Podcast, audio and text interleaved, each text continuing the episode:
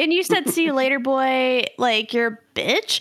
Um, I think that, and she also she became a baby mama too. Like apparently it was like she was like sitting at home. I forgot the lyrics, but it's just like this bitch got a baby and shit. Now you're in the front row of his show and I'm Mhm. here and I'm fucking him and you're over there and you can't even get child support, you fucking bitch. It wasn't like that, but it was basically that energy. It's that energy.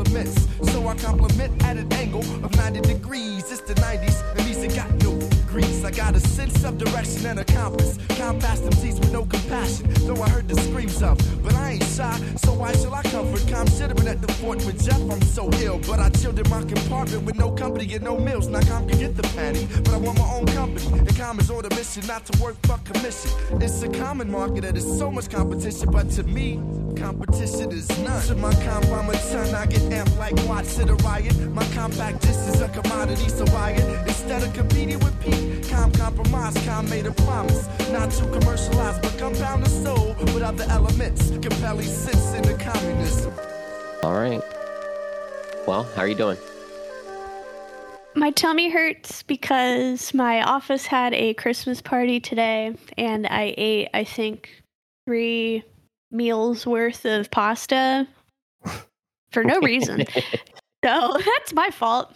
But Oh, I'm otherwise, sorry. I'm chilling. How about you? All right. Yeah, I'm doing well. You know, um, just got some really good news today.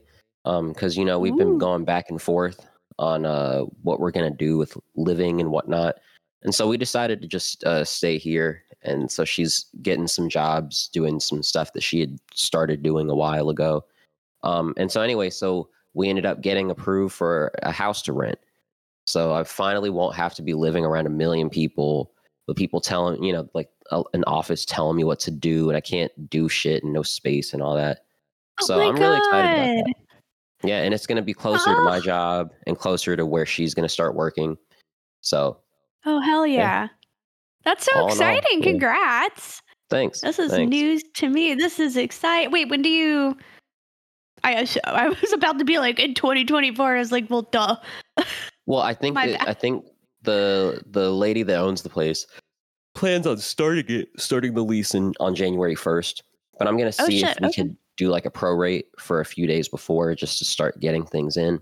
Because I'd like to kind of have things a little set up just so I can go there, go to, go to work from there. Um, you know, and not have to like still be here and still have to move my bed because we have to go back to work. Like, I think Yeah. the second of January. Well, So- congratulations. That's exciting. Yeah. Oh man. Um nothing new over here. Nothing exciting like that. I have just been sick for the whole month, which is just awesome. I know. I wonder if it's because of the way I treat myself. It couldn't possibly be my own doing. you know, some people are just some people are just like that. Like I think I, I finally kind of connected the dots with my health, and I realized the reason, or I don't know if this is. The, I'm not a doctor.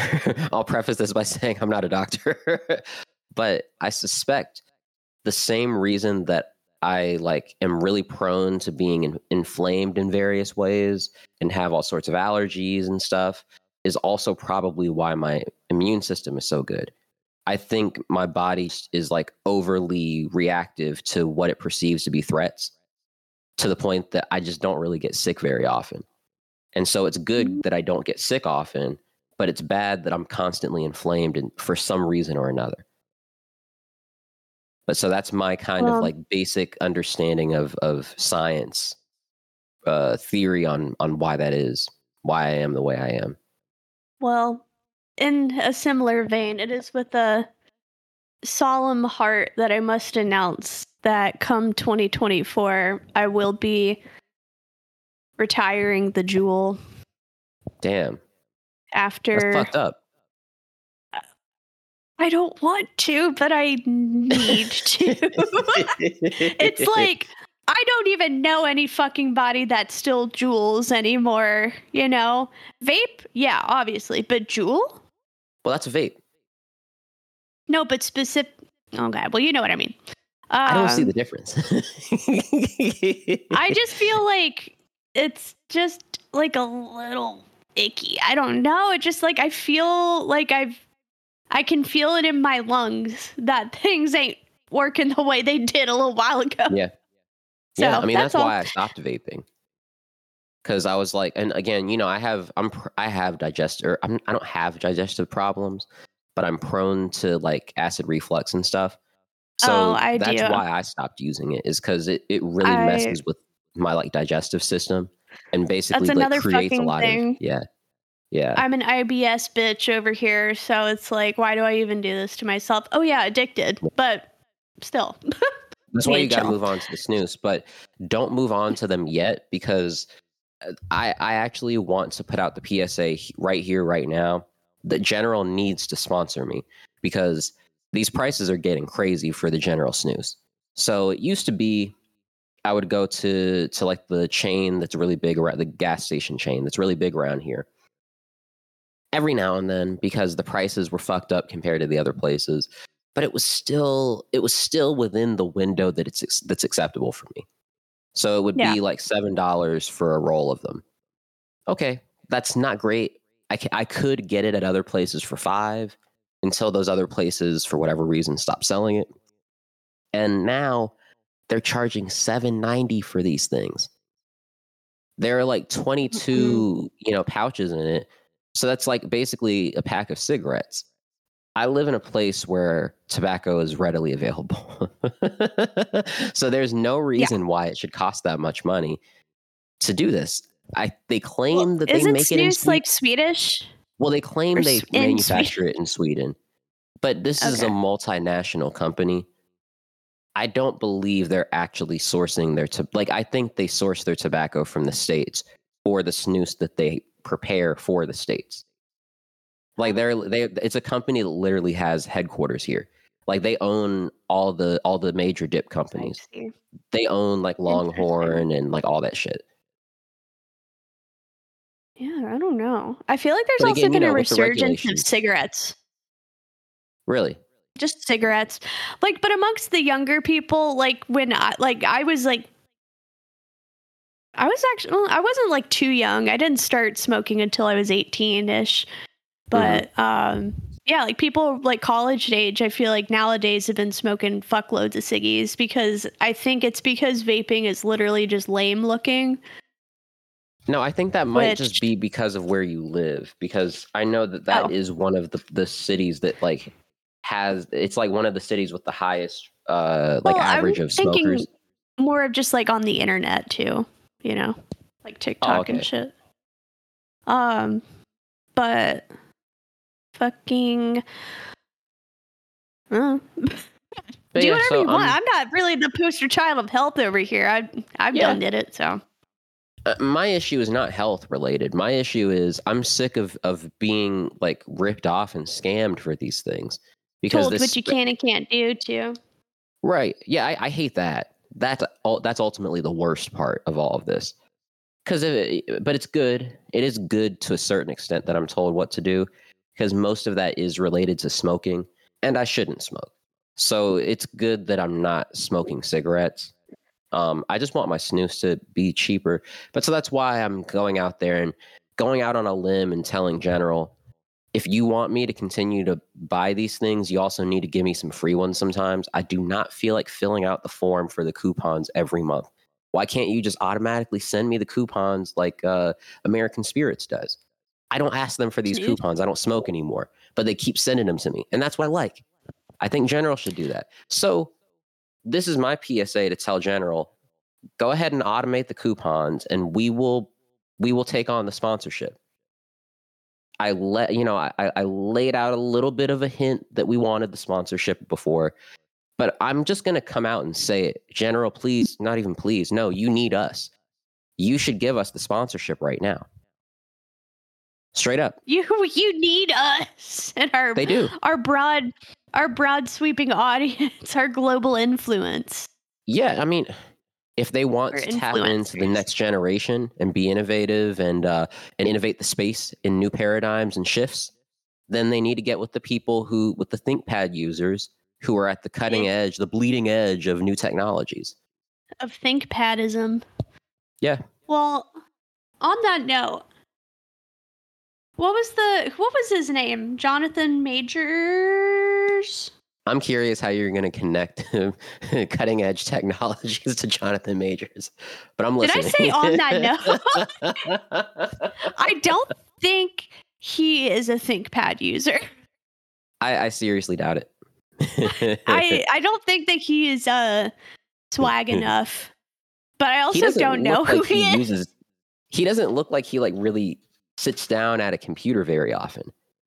He doesn't strike me as like he strikes me as an actor that's like an engaged actor as opposed to an intellectual actor. I'm gonna be Mm. like sports racist. Uh, he's more of a fast twitch actor. God. you know, some guys are more like actor IQ. He's a bit more fast twitch physical actor. He's only 34. I thought he was like 50. Not you thought he was 50? No. Uh, he looks old as shit to me. I don't know why. I mean, he does look old. My bad. He or older than he is. I agree with that. yeah. Ah, 50 is a bit, that's a bit aggressive. 45. But he's only 34. Okay. Well, Yeah. okay. So what's the whole situation with his like uh white girlfriend? White wife? So- I don't know. So he Coretta? and I'm a little shaky on the details too. So I've you know I've got the article up. Um, but so basically he and this all kind of popped up a few months ago. But uh, and it's funny that this happened the way it did because he was also pushing. You know, he's been getting a lot of big gigs and stuff. So he was Yeah, doing he's a like a of big- Marvel Marvel dude, right? Yeah, yeah. So he was doing a lot of big PR campaigns to kind of, you know, just doing like lame shit, like, you know, wearing pink furs and like, I don't know, wearing really gay looking outfits on, you know, in magazines and stuff. He was he was doing all the posturing that you have to do these days to really make that push as a Marvel actor. Look gay, but don't be gay. Yeah, exactly. He was doing everything they asked in in that way.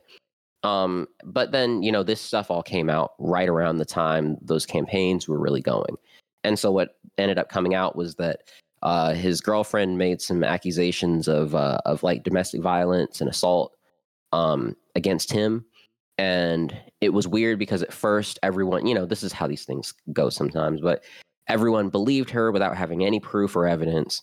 And then a little bit of proof and evidence came out, and people said, "Oh, wait, no, this actually looks a little funny. I'm actually going to side with him now."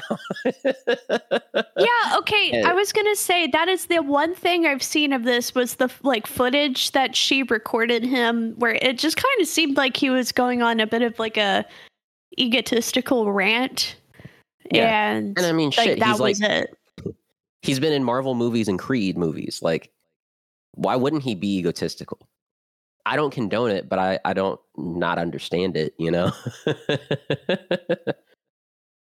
But so I'll go ahead and tell people like what basically happened, the broad strokes of what happened. But so uh let's see. So I'll scroll down. Man, they always do this shit where they don't actually talk about what happened.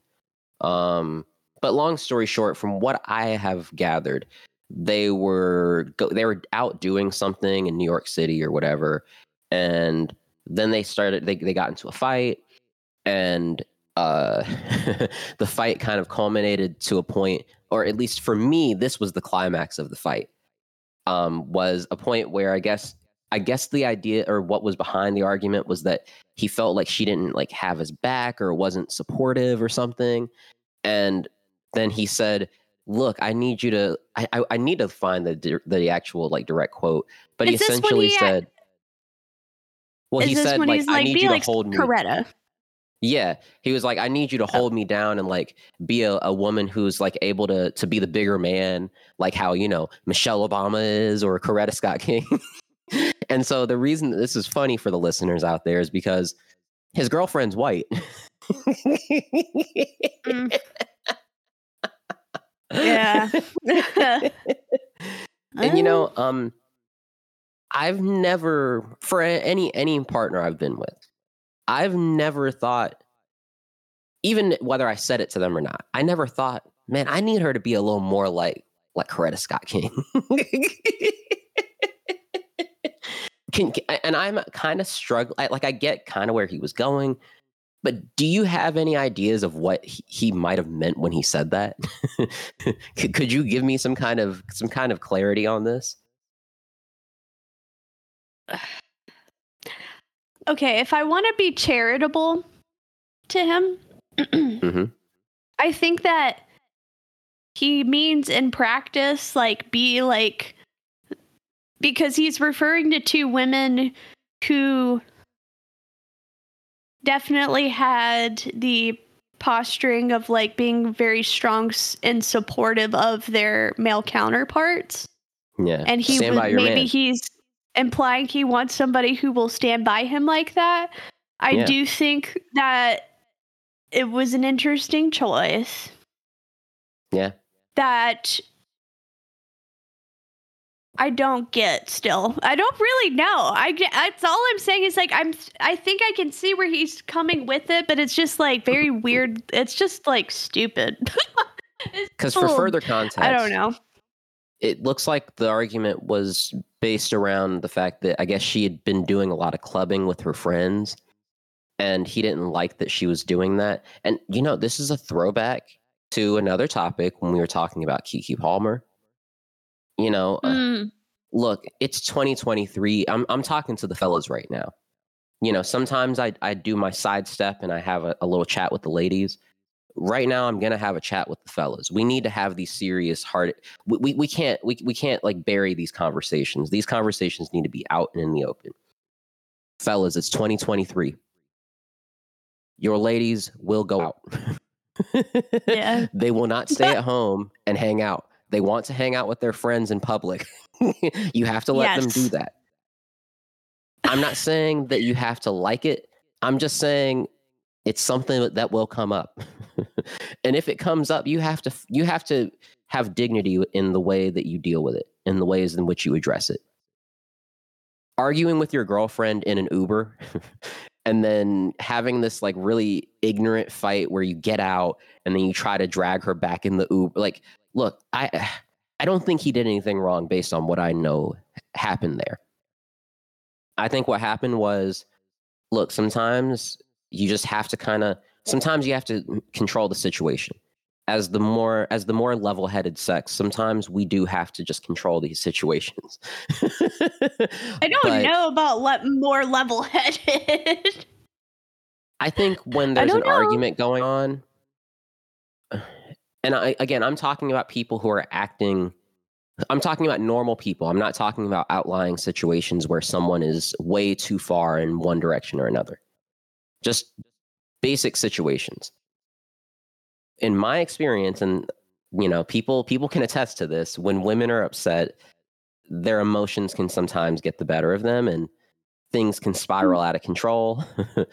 and that can happen with men too but it's still Yes. usually about like getting things controlled and keeping this like under wraps like let's not let this get too crazy no, maybe for you. Is we can agree gonna say. disagree but the, the listeners out mm, there know what i'm talking about even if they don't agree they, they know what i'm alluding to I don't know. I mean, okay, obviously we're talking about this within the context of like straight relationships. But like, I don't know. Who what are the like gender statistics when it comes to like domestic violence like oh well that's I mean, perpetrators? I don't I don't think that really applies to this because clearly when we're talking about any kind of violence, men are going to be the people who who commit it more often than women. okay. But I'm not talking about physical violence here because again, I count that as an outlying situa- situation. Doesn't mean it doesn't But happen. isn't- I'm just saying Well, isn't that what out- he got convicted of? not necessarily. assault? So well yes, but it wasn't the like it's weird. I, I need to really find the actual conviction information, but as far as I understand, there were like four cases, there were four charges he was facing. He was convicted on two of them. and the two he was convicted of were the two less serious charges he was facing. So he was convicted of, of assault, but it was like a lower level assault than like the aggravated assault that he was facing as well. So the idea is basically So- because he was like he was forcibly moving her, that was the assault, as opposed to an assault with intent to harm. that's kind of where I that's how I understand how he was convicted here. Can I read this really uh, Yeah, quick no, it, snippet of her testimony? Well, it's not directly from her testimony. This is um, just like an article covering it. Jabbari testified on December 5th that Majors assaulted her in the backseat of a car during an altercation that was set off after she spotted a text on his phone from another woman. She said she grabbed his phone from him and Majors twisted her hands and arm while trying to pry it from her when suddenly she felt a really hard blow across her head.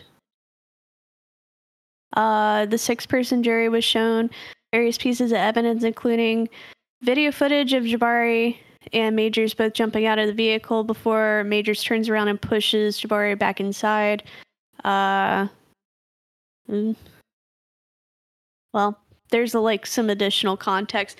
Also, this is a super loosey goosey, relaxed, fit episode for us. We're mo- this is us shooting this shit.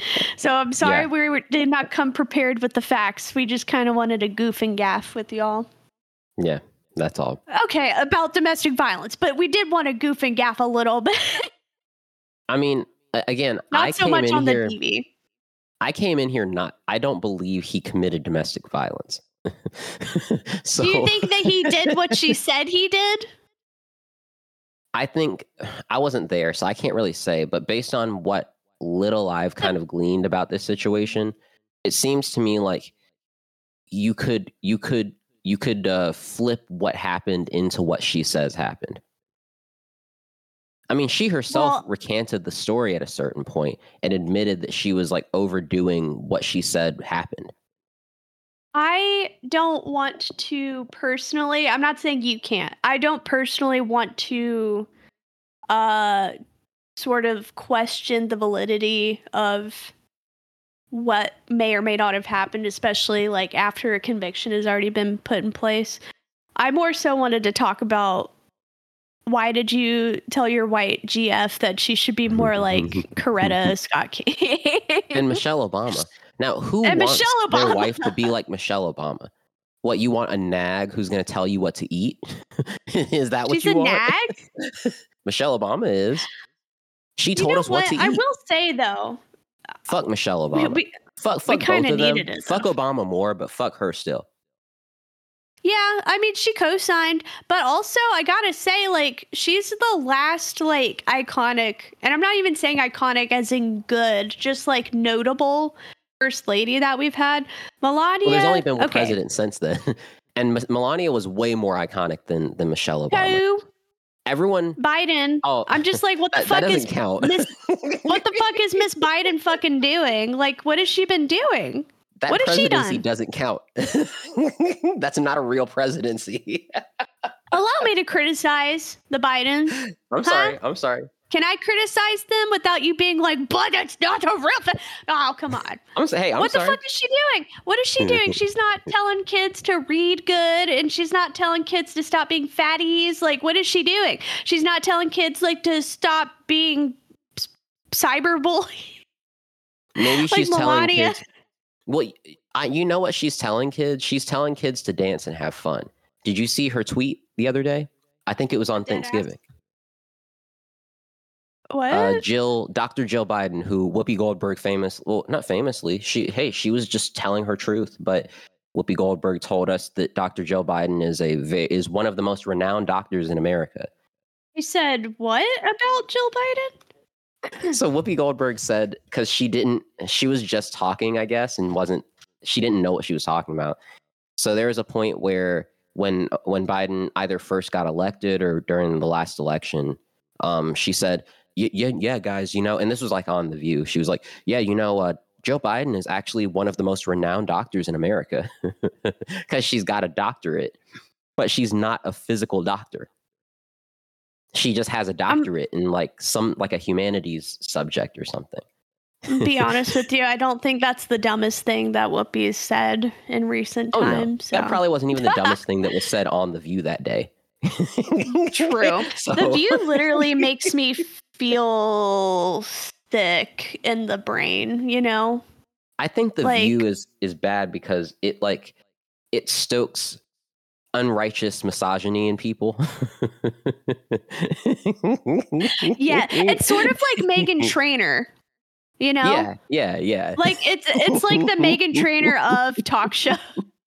yeah. Where it's like it makes even the most vehement feminists sort of be like, but you're mm, Yeah. Intersectionality for everybody that's not Meghan Trainor, please. Yeah. You Yeah. know, it's I cannot fucking stand the fucking doo wop ass like the fuck. Oh my god, this is like such a sad year for music in some ways. Just like I feel like pop How? music hasn't been as fun. I don't pop know. music hasn't been fun since Obama. But we- we're not ready for was- that conversation yet. Oh, okay. Maybe next are, episode. yeah, the people aren't ready for that. But I've got a whole I've got a whole theory about that. We should talk about pop in the you know like 2010s and like how it's kind of sort of so far developing in the 2020s. I'm down. Um, but I don't know. Yeah, it just hasn't been really like making me want to pop my pussy that much in like the fun way. I don't know. Like I would even like prefer some like LMFAO over like Oh yeah. What I've been hearing lately. Like that one song that was like, "It's my body and I'll fuck who I want to" or some bullshit. And I'm Wait, just what? like, What is this? oh, you know what? I, I Okay, know I'm gonna table like, this. I don't know any new music. If it's not You like know- stuff that's already on my radar. perhaps this will be a good like maybe around the new year's day like episode we can just do a roundup of like our favorite and our least favorite songs that have come out in 2023 you know Okay, I, I'm not gonna be good at that because I literally okay don't i will make a the list and you can react to it i will Okay. make the list and you can react to the music that's a that's a really good idea. Okay. I'll take the reins on that one. Um Great. anyways, yeah, so Jonathan Majors kind of cringe, kind of I'm really glad I don't give a shit about Marvel because I don't I don't care how this affects Marvel. I do not care about Yeah. how this impacts the Marvel Cinematic Universe in any way shape or form. I hear So- you. I mean, apparently they're really scrambling because they were like the last ones to keep him. Every other deal Oh. he had, they kind of dropped him when the accusations first came out, and Marvel was like, "We're gonna hold out and kind of see where this goes." I'm assuming he was like really integral to the plot or something. I don't know. Yeah, definitely. Like they they invested a lot into whatever his character, whatever role his character played in the MCU. It was Yeah. a big role, so they didn't want to have to write him out.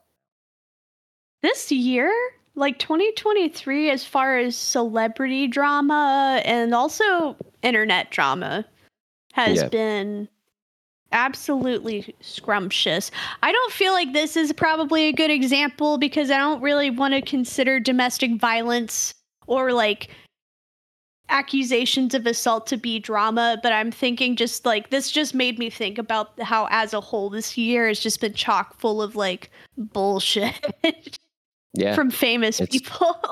it's been a heavy year.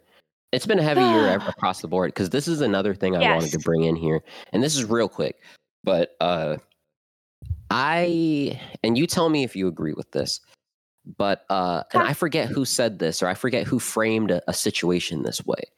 But I thought it was a really good framing of a, of whatever that situation was. But you know, and I think Hanukkah is like already started. But like, I think we need to put Hanukkah on hold until we figure out what's going on in Israel. I have nothing else to say about Israel other than we need to put Hanukkah on hold for a sec and just figure out what's going on in, in that. I hate there, to tell know? you, but Hanukkah been done for like a week almost. So Well, then I'd put it on hold, and it's still on hold, and they haven't started it yet. you're putting a permanent hold for 2024 Hanukkah until we get this shit figured out. yeah, we, we need to figure out what's going on over there. I I'm not going to be the the spokesperson to accept that that cause. I'm just throwing it out there that in in my world, Hanukkah hasn't happened yet because we're trying to figure out what's In going on. In your world, Hanukkah doesn't happen. You're not Jewish. No, it does happen because it's a Well, thing it does happen, but you don't celebrate. It don't my- affect you. Yeah, it does. Because in my world, look, I'm a holiday guy. Like I'm a Oh. merry. I'm not happy holidays. I'm Merry Christmas. I don't do happy holidays. I do Merry Christmas. But considering that, like in the constellation of winter holidays, Hanukkah's there. It's there more than Kwanzaa because Kwanzaa is a fake holiday. you know, Hanukkah's there for me. I think about it when it happens. I don't really know when it happens, but when I hear people talking about it, I'm like, yeah, that's cool. They're doing that. They got the light and shit. Like that's really cool. You know, The light and shit. no, they've got the lamp. You know, the little like Oh, you what? know. They got like dreidels and coins, Yeah, you know. like little chocolate coin. I love the chocolate. they've got the thing Anyway. like uh like when you go to church and they and they have the you know the cone that like goes over the flame and shit. They've got that. Yes, I know what you're talking about. Yeah. Oh, Man, Lord of mercy. but so I, you know, well, no, go ahead. go ahead. No, Oh. I was just gonna say, you know, since we were talking a second ago about music that may or may not may not be good, um, you know, I've seen this post going around on Twitter, and let me pull it up just so I can get the actual wording of it correct. But uh, here, oop, no, not that. So it says, "This is a safe space." This is from Meet Girl with an I, an uppercase I at the end for an L. She says, "This is a safe space, so no arguing." What's a song you despise to a comical degree? No holiday music or, quote, anything by so and so, end quote, or, quote, all music of this genre, end quote. That's fair. Only real replies. Mine is Bittersweet Symphony by The Verve because I think the orchestral part is repetitive and tacky. and so I think- I think that'd be a cool. I mean, I didn't really have an answer for that because there are lots of songs I don't like. So I just I couldn't narrow that one down. but do you have anything you could just kind of off the cuff come up with for that? right the, off the top of my head. Well, one song while you think there is one song. I don't think it's a good actual example or an answer for this, but it's it is the first thing that I thought of when I saw this prompt. So there was this song that came out a few years ago. I don't know who made it. I hated it. I just was hearing it on the radio. This is back when I was still listening to like rap radio. Um, Yeah. and there was this song that was it went like a I got a roly roly roly with a diamond wrist or something like that. Do you know that song? No, what? It A was roly, it was roly, roly. apparently really popular because it was always on the radio, and it was that makes it was me think of. Austin Powers with the mole, mole, mole. It was like it was that kind of like cadenced for Oh, sure, but it sucked because I you know it, at the time I was really I mean I still am I still am really receptive to new rap and like new ideas about rap and stuff. Now I'm not going to let some of these ideas fly. Like I just saw on Reddit the other day, people saying that this Bladee guy is apparently like you know rap's Great White Hope or something. Like they didn't frame it that way, Oh, but that was the way I read it. You know. Now I, Great White just I'm not impressed. Yung Lean uh, was better to me than this, and I didn't really Yeah. like Yung Lean that much. But they were saying I would agree that, with you though. yeah. But people were saying that, and I've, I, I've for a long time I've been seeing people say that Playboi Carti is revolutionizing rap. Wait, why? Because he was shouting and like not really rapping on an album. Well, that's revolutionary. that far. You wouldn't go as far as what I said or what they said. No, revolutionizing rap. I'm not. I also like. I fucked with his music. I don't think that he's revolutionized anything. Um. I think No. he sucks at rapping, and so he realized he had to rap. He had to do something different on rap beats because he could no longer do awful rapping on him. I think like if you want to talk about people who've revolutionized rap like within the past 10 years, I would be quicker to say like Young Thug. You Yeah. know. I agree. I feel like there's handfuls of other people you could point to as revolutionizing the genre above Playboi Carti. That being said, I don't think he's a bad artist. Like I still enjoy some of his music, but it's not like you know, I'm not like fanboying over it by any means. Um Yeah. But like he's like a he he adds texture to a song. But I know oh, Well, I was just gonna Go say ahead. if you only add, and this is my opinion, but if you only are able to add texture to a song with your voice, and that is the extent of what you add to the song, then you rely on your beats being good to the listener. and every listener is going to like a different kind of beat. You have failed yourself if Hmm. your vocal performance cannot capture people. I will say I do think that um, I have two choices after pondering. Two choices for songs that I just is it just songs you fucking hate and that's it? Yeah, that's all. Um that one I, I I hate I'm sorry. I know that it's low hanging fruit, probably the lowest hanging fruit. Meghan Trainor that being. Um but that fucking all about that bass bullshit even though it's almost a decade year away from when it came out, like the second it came out, there's never been a p- point where I've been like I'll give it a chance like I've just always been like this is literally like a JC Penney commercial music. Like that is what you're making. Um and it sucks. I just hate it. I don't Yeah. like it. And it's like to the point where it's like I don't know a single thing about this woman um in terms of anything that she does outside of her music. She could be She's a a philanthropist. She could be a philanthropist. She could be doing a- amazing work for all I fucking know. All I know is that I hate her, that song alone, enough that it makes me hate her. Like, I really hate that song. Uh, get it. Additionally, also probably low hanging fruit. I don't know. J- Jason Derulo. Um, that, That was one one song that came out when we, you and I, we were probably in eighth grade. Um, and it was like the first time I'd ever heard of him, Is it the one and that I goes was like, like, "Oh, Is it the one that goes like do do do do do? It's do, do, do? solo." I think it's called Solo, where he's like, "I'm Oh, riding okay. solo, I'm riding solo." and I remember that being the very first fucking song I heard of his. And I do think for a little bit I tried to give it a shot. Granted, I was 13. Um, but you were just you were thinking like, yo, like we're about to have the dance, like the winter dance coming up. Like uh, m- Yeah. maybe I can, maybe I want to do a dance with this one. and then then like like, nah, I'll just wait contextualize it for other people. I listened to Garbo music when I was 13 because I was a 13 year old in middle school Yeah. and I was listening to like, ooh, it was like right around the time where that one Iyaz song came out where it's uh? Shawty's like a melody in my head. Oh yeah, yeah.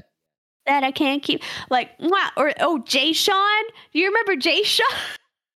I remember the name, Do but I don't you remember, any of his music. remember All of the times that we had, um, or that one song with Lil Wayne, where Lil Wayne actually just ate that shit up. It was really great, even though it was a stupid song. But um, yeah, so solo by Jason Derulo, all about that bass by Meghan Trainor. Uh, low hanging fruit, don't give a shit. It, it it is what it is for a reason. Well, I was just gonna say, in middle school, because you know, you know, I was just trying to, I was just trying to get, trying to get the cuties to dance with me, you know. So like, I, I would, I would listen to some really bad music back, and the music, like the pop music, was way better than it is now. But is like, I would listen to some really bad music. granted. We did. But I would sit there, man, because you know, I was just trying to get a, you know, I was just trying to get some action on the floor, you know. We were trying to get the honeys. I was trying to feel a waist and maybe some underboob, like you know. We want. Um, I was more of a side boob kind of guy. Uh, but no, yeah, we were just trying to get macked on in the school gymnasium. So Yeah. it's like uh, you do what you got to like- do. before a teacher tells you to, to, to drop your hand. The way we dressed for middle school dances and like the so for us, I guess middle school is like what 2007 to wait what? Mm. no 2006 to Yeah, when 2009 around that? It was around yeah, that. yeah. 06 to 09 yeah the way that we fucking dressed collectively was horrible but also we were Oh, children so it's Do you okay. remember Bermuda but oh my god.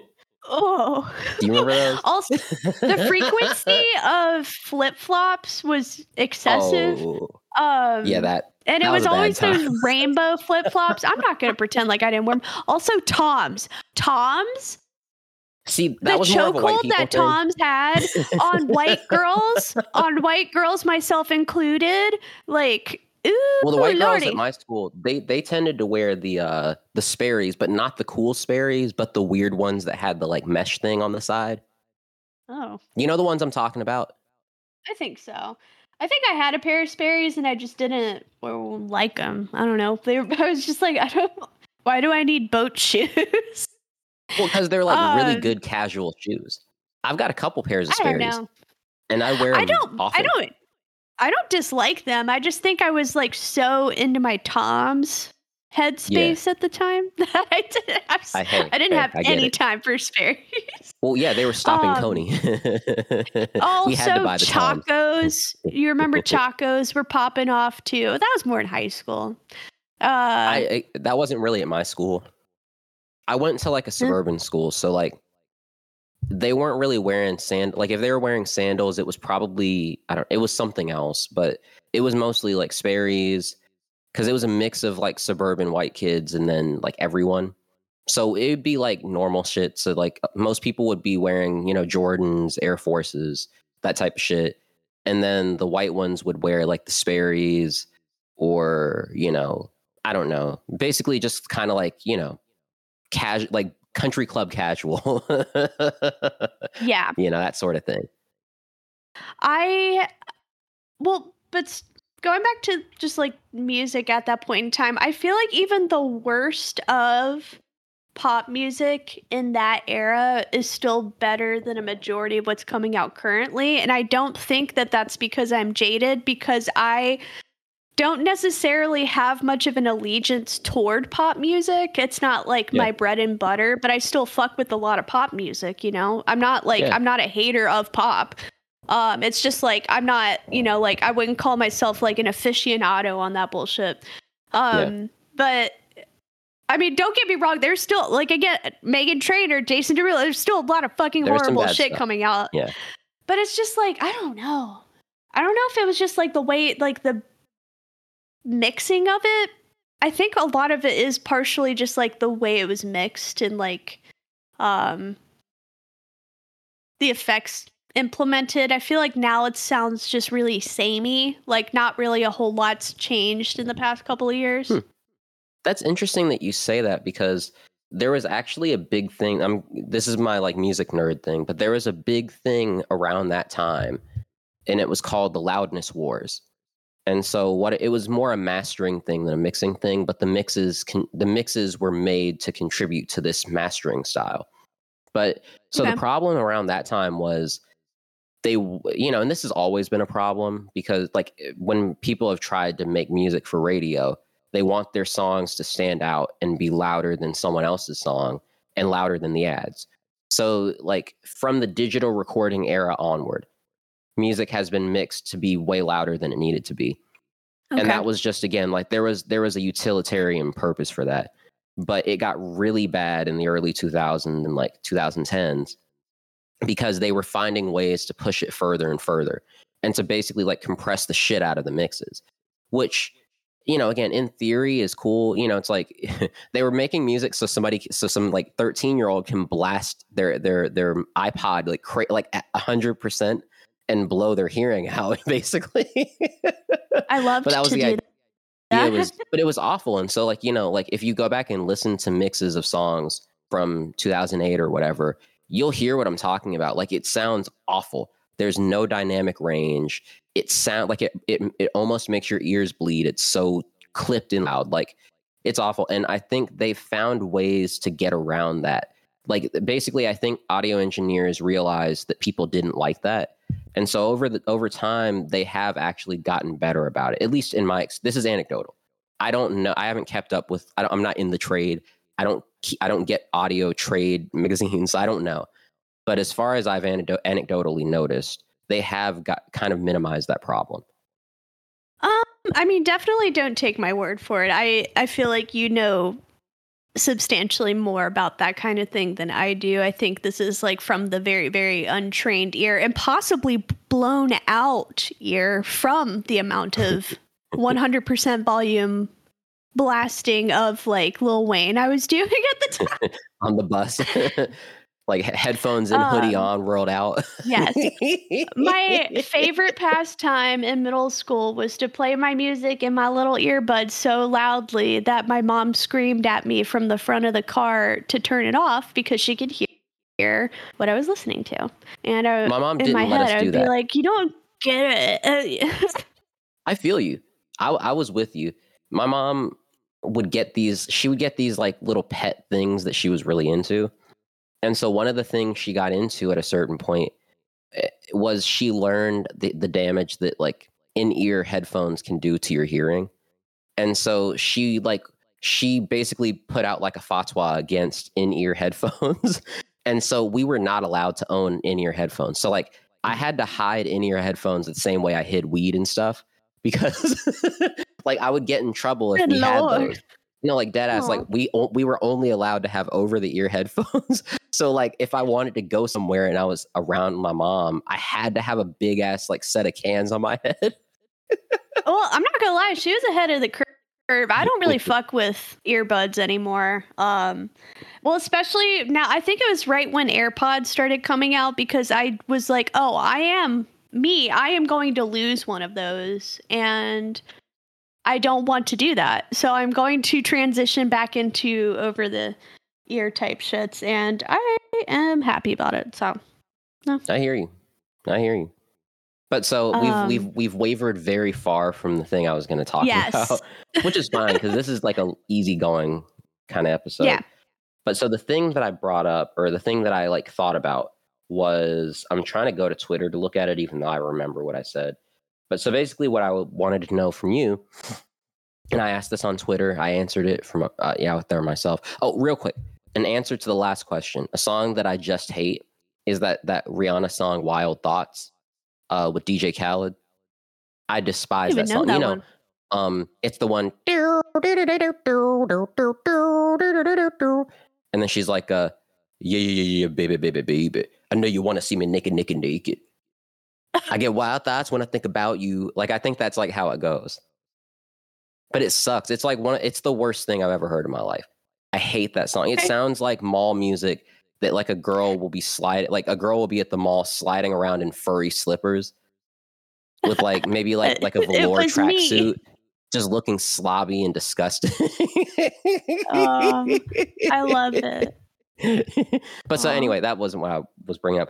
So what are what what's what are some musicians that everyone around you at some point in your life was really into, and you were just like, nah, I I, I, can't fuck with it. You tried, but you just couldn't get into it. Um, one, hmm, man, J. Cole. Yeah. And I say that without, I want to preface that. Oh, actually, I can think of a few. I want to preface this by saying I don't think that these artists are bad. I just could Yeah. not, I just personally could not, I just couldn't. Um, Mhm. And it's funny because I did actually recently like I hadn't listened to a song of his in literally like over 10 years. I just couldn't pull it out of a lineup. And I listened to one of his songs and I was really fucked up when I did. So it might have just been the liquor and the weed talking. But I was like, Mhm. oh, that's all kind of good. Um, but no, yeah, like all throughout middle, high school, whatever, like I just like couldn't and it just seemed like a thing that especially I guess in that period of time, like the 2010s, like everybody was like J. Cole, J. Cole, J. Yeah. Cole. Um, same goes for oh my god, who was it? It was just on the tip of my tongue. Eminem. And Okay. I I know we had a conversation with Pool House uh where I was just like Eminem bad. Eminem bad rapper and I did do the same thing. I tried to, you know, follow up that and be like, hmm, you know, I want to give him the benefit of the doubt. It's probably Yeah. me because everyone likes Eminem. Um, and I did listen to some of his shit, but I listened to like older Eminem, like older. I couldn't, I don't remember the specific albums I listened to, but I liked that. And I think the reason why I couldn't get into him at the time was because I was very late into finding out who the fuck he was. And when I Wait, you- did you, listen didn't to know him, who Eminem was. when was this? it's really embarrassing because I was listening to like Jay Dilla and like Slum Village and shit, and I didn't know. Are you saying like you just didn't listen to him, or you did not know he existed? I think I like knew the name, and that was Okay. it. Like it was embarrassing. I had a weird introduction to music. Um, it was like early child of the internet vibes. Mhm. kind of thing. I don't know how to explain it, but I think the first time I listened to him, I literally was like in high school. I was like 14. And so this was probably like 2010. And it was a newer album that came out at that time. I also don't remember what the fuck that was called. And I listened to one song on iTunes and I bought it and I was like, hmm, yeah. But then I was like, the more I listened to it, the more I was like, I feel like this is corny Well, and then everybody was like, "No. I fucking love Eminem," and that's what I'm saying. Is like I think Yeah. the reason why I couldn't get into him was because I wasn't familiar with his body of work as a 14 year old in 2010. So I just thought that he was lame because of what he was coming out Mm. with at that time. But now, at my grown age, I did revisit his older shit. And I also would like to preface I am aware of his body of work now. I just don't listen to it, but I am like I have like more familiarity in terms of like his impact and um like the scene he can't comes out of and that kind of shit in 8 Mile or whatever. I still just like I just I don't know what it is about him that just had there's like a barrier in my brain that prevents me from wanting to digest information about him. um So your your your like weird takes on Eminem make a lot more sense now. Yeah. So I would like Yeah. to revise my previous statement to you in Pool House and say that I do think that his older stuff was good. Yeah. I just never listened to it until way too fucking late for some reason. I think his stuff from 2010 gave me like battle rap vibes, and I was I'm not like Well, super into that's what it battle rap. well, yeah, Yeah, it was like so I'm not like a awful, big battle rap person. yeah, no, So- like his because I think what what you heard was probably recovery. That's an awfully hot coffee pot type Sure. vibe. maybe it was maybe it was relapse. Yeah, I think it, It was one of those It was two. like It was one it was those. his face, and it was like a bluish, grayish cover, and he was just like, Oh, I think that's relapse. Because I think Yeah. recovery is the one where he's walking away and you see his back. Yeah, it was his front recovery facing. is when he yeah, first came back. it I was think. relapse. Let me look it up really yeah. quick, but yeah, I'm almost positive that that was what it was. So yeah, Yeah, relapse you was my to him. at the time only only uh e- experience with him and if you if you for some reason are like me where you never knew who he was and then you just listened to relapse i think you would probably feel the same way Yeah, I mean, if if you actually like good music, and that's the first time you've heard Eminem, you're not Yes. gonna like him. Yeah. yeah but listening to I mean, you had his to have stuff from like Eminem the before, though. i'm Like sure i songs here have and there. Like I mean, I, he- he okay, when hits, I like- listened, one of the things that I heard was like the one that's like, "Hi, my name is ha- blah, blah, blah," that one that's like Slim Shady, blah blah blah. My name is yeah, and- yeah. Also, well, I think this was after I heard Relapse, but Rap God, like I was Oh. more aware of his shit after that, and after that, I slowly would piece together like, oh, he did this. He's the Slim Shady. He's the real Slim Shady. It wasn't some other Yeah. guy. I Yeah, didn't think that in my head. I thought it was some other guy. I'm stupid. It's okay. Um, yeah, I don't know. I was always really into fucking hip hop as a kid, and I just didn't really give a shit about Eminem enough to like learn about him. I mean, the kind of people who really like Eminem are it, like people. There are people who really like Eminem who do like good music, but they mm, usually no, will yeah. put like an asterisk next to his name because of the fact that most of his career has been bad. But when it when it was good, it was really good. But most of the people Yeah, who, and- who like him, or that at least will talk about liking him, are either people who again are like the like JC Penney music listeners. So they love the like I love the way you lie song and like basically all his shit he made that for one. yeah, like like like again, like Obama era awful pop music, like when pop music started Ugh, getting I bad. miss it. I miss well, it. This is when I think it started getting bad. And so know, that era of like depressing pop music, those people like that, or it'll be like like guys that like punch holes in walls and stuff. Like those are the only people who are big fans of Eminem and like everything he's done. like die hard. Like they don't care what era. They're just that was how I was, but about Lil Wayne. Because when Rebirth came out, um, I bought it without listening to it. I remember I was sick in bed the day he released it. Um, and I was like, you copped on iTunes. I immediately bought it on iTunes on my little iPod Touch, and I listened to it expecting like, you know, more what you would expect from him, and not like a rock album, yeah. rock quote unquote album. Um, it wasn't that. I was extremely confused, but that was also the first time I ever heard Nicki Minaj when she was on Knockout. And that That's a hard song. was a really good song. So it was a really confusing album. Um, I was I will I won't pretend like I wasn't disappointed when I was 13 when that came out because I was like I just spent like 12 of my like not much dollars on this. but I mean I don't know. It's just like there's like I listen to it now when I'm if I ever get like really fucked up like with friends and I come home and I'm just chilling. I always like to play like my little guilty pleasure vibes, and that's one of them. Rebirth is one of them, and it's not just knockout. It's like prom queen. Ooh. I love Prom Queen. Prom Those two Queen, were like the singles for uh, a reason. They were the, they were like the best songs on the album.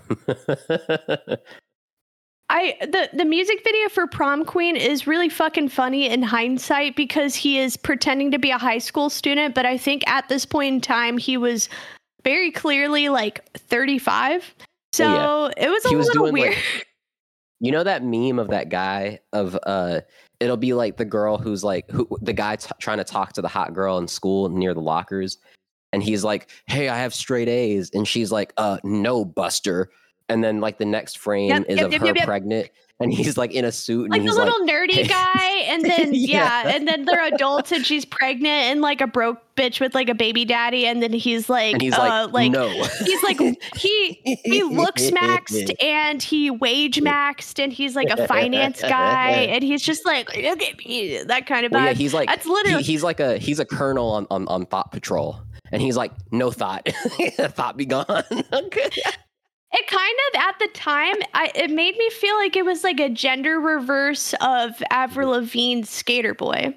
You know, it's like the same song but a different perspective. the perspective of Yeah, the yeah. dude instead of like her just being like, yeah, now I'm fucking the guy that you thought was lame in high Mhm. school. Eh, like, Yeah. I, C- c- just like conveniently conveniently she we don't know whether she was cool or not the only people we know about are the people she's talking about but never her i want to know was she cool? Was she a nerd back then? Like i, I want to know. I think that she was probably also a skater and was like skating with this dude, or she just met him post high school.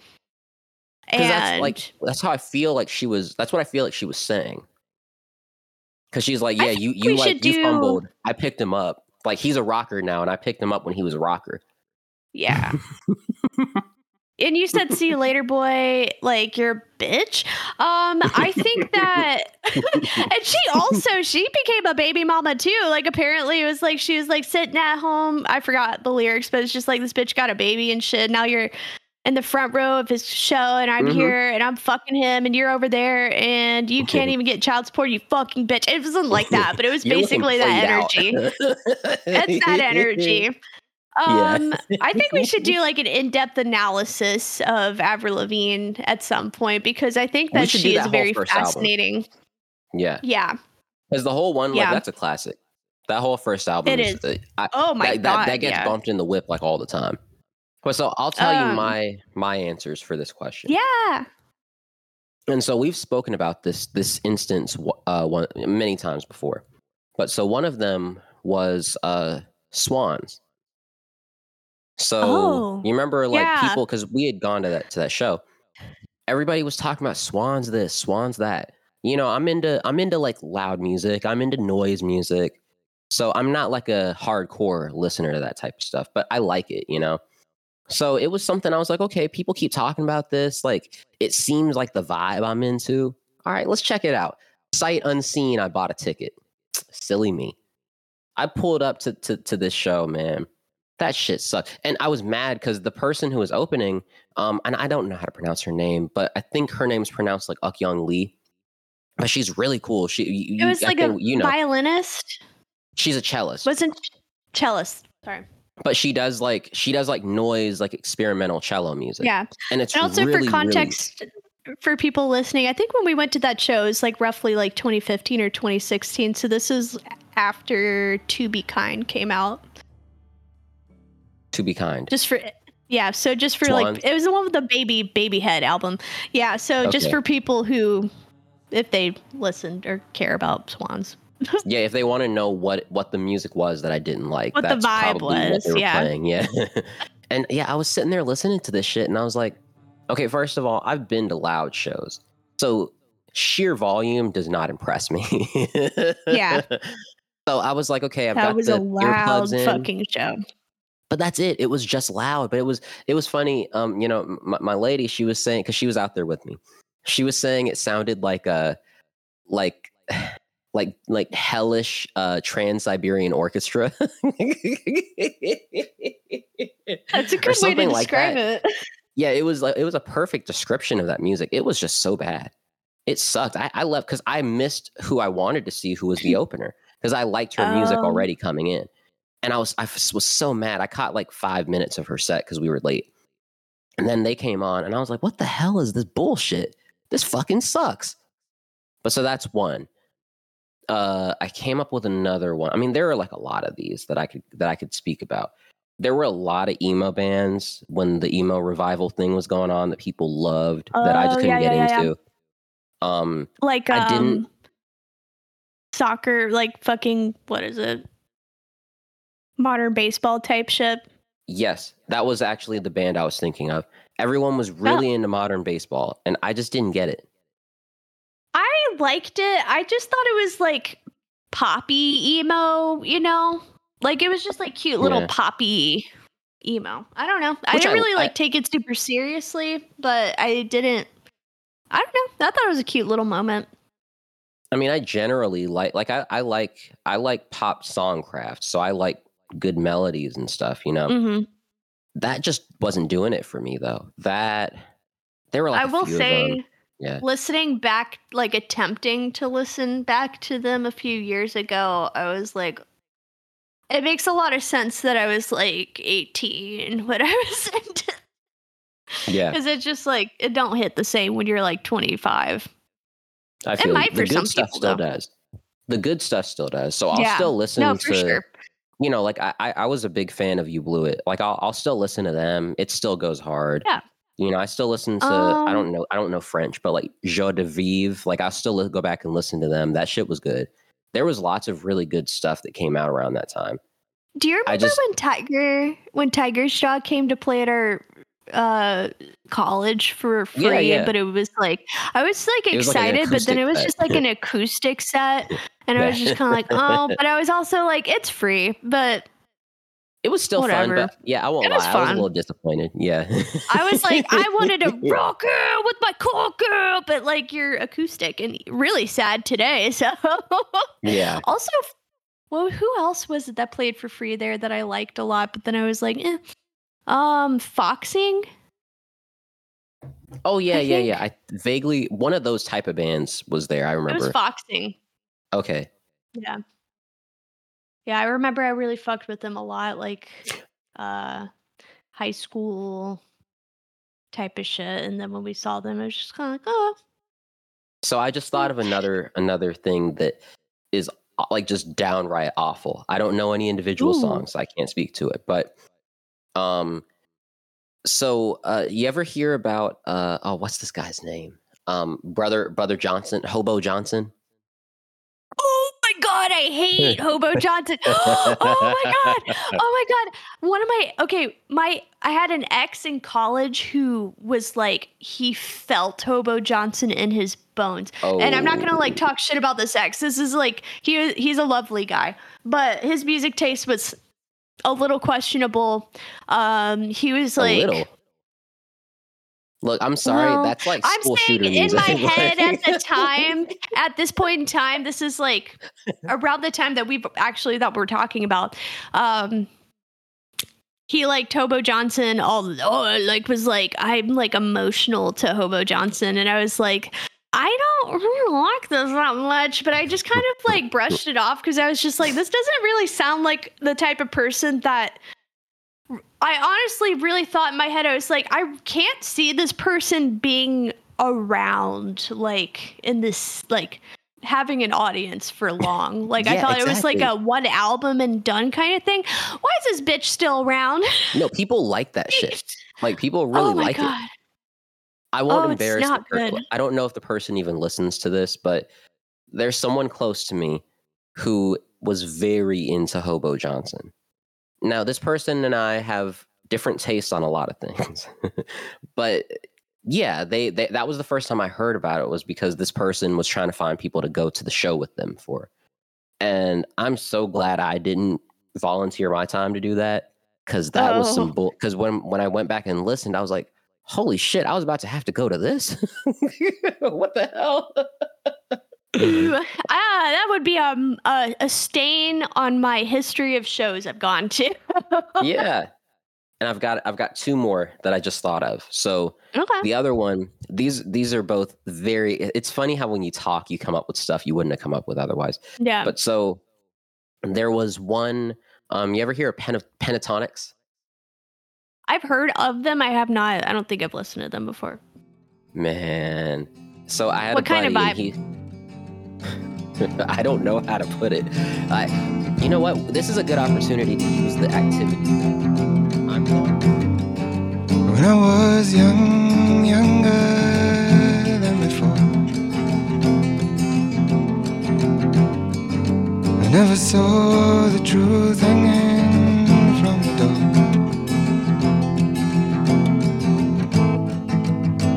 And more or less see you face to face.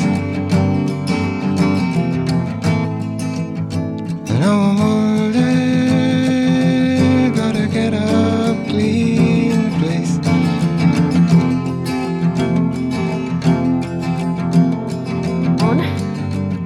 So I, I just found a, a, a little like video that the Little uh, snippet. When I Yeah. And so- green, green so the background is um Pentatonix is like a acapella like it's an acapella No. group. And so i think they got hot around the time the glee thing was going on. But so they did that thing and it was it was awful. So like they had you know already acapella like i think i think barbershop acapella i'm not into it but it can be redeeming if it's good you know if they're not leaning too hard into like the kishiness of it, it can be good. But this was okay, already it's like Lee style acapella. But then they had a black guy that beatboxed and they had a guy that did like like Tibetan throat singing or something too. and so my friend is like a big like music guy. Like he he was like a serious bassist and he's I don't I haven't spoken to him in years, but my guess is he still is like a professional bassist, you know, like playing sessions and stuff. But so he's really into music. And unfortunately, That's not good. yeah. Unfortunately, people that are into music uh, aren't always into, and I'm just going to play this because the ad, damn, I just want to mute the ad. But anyway, unfortunately, people oh wait, are that you are really, listening to it? not yet. But yeah, Oh. so unfortunately, the people that tend to be into music, but not like into like making music, like like writing music, tend to be Mhm. into the worst kinds of music. And I'm not shitting because I've got the Mm. next one's gonna be about a friend. I'm not shitting on my friends. Look, we all have different tastes. It's okay. I listen to dog shit sometimes. But there's a difference in dog shit and stuff that like you'll want to pretend you never knew someone because you told them you liked it. You feel me? Yeah. and this is this is on that level you know but so he was like yeah you know there's this there's this group that's really good and yeah man like i've been tr- you know i like a parent was gonna go with me but they they bailed on it. So like i got a ticket you know you want to come through and we can do this.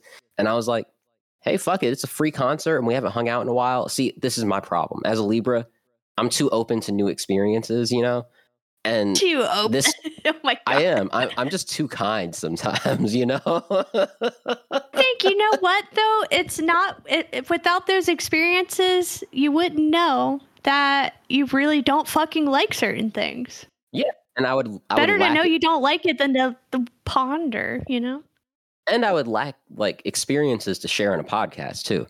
So you know, everyone wins. You know, but so this is what I spent like an hour standing around for, or like two, three hours standing around. For. so okay so for context there's five people and there's one black guy who's beatboxing, beatboxer, over all yeah. these acapella does he ever sing or is he literally just the beatbox guy I think there were times where he would like take a break from like when the beat would drop out, he would harmonize, and then he'd go back to the beat. okay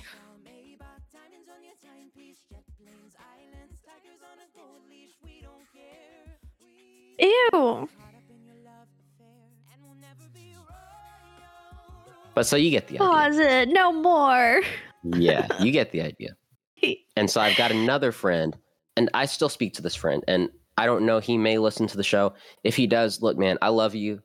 This is, I'm not judging you. Like, look, we all do embarrassing shit. I'm sure I did. We used to smoke weed and hang out together. Like, I'm sure I did a million embarrassing things. So th- I'm not holding this against you. But there's this other thing called, uh, oh shit, what was the name? Oh, yeah. Um, let me see, because I forget the name of the group but it was another like a cappella group thing.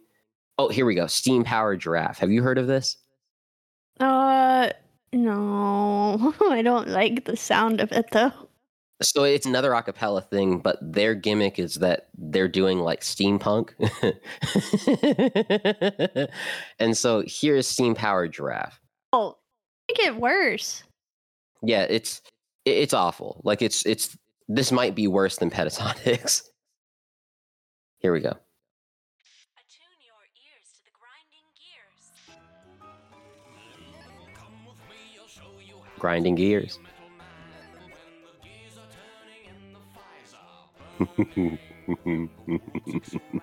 Okay, I already don't. I don't know if I can do more. I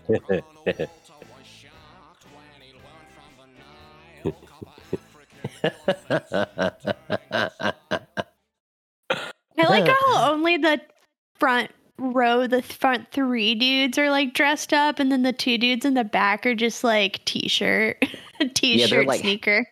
They're halfway into it, but if you're gonna do this, you have to be all the way. Why are you, not can't committing to the fucking paint bit? Yeah, you, you got to Commit commit to to, it if you're going to do this. Be like But so- ICP. Yeah.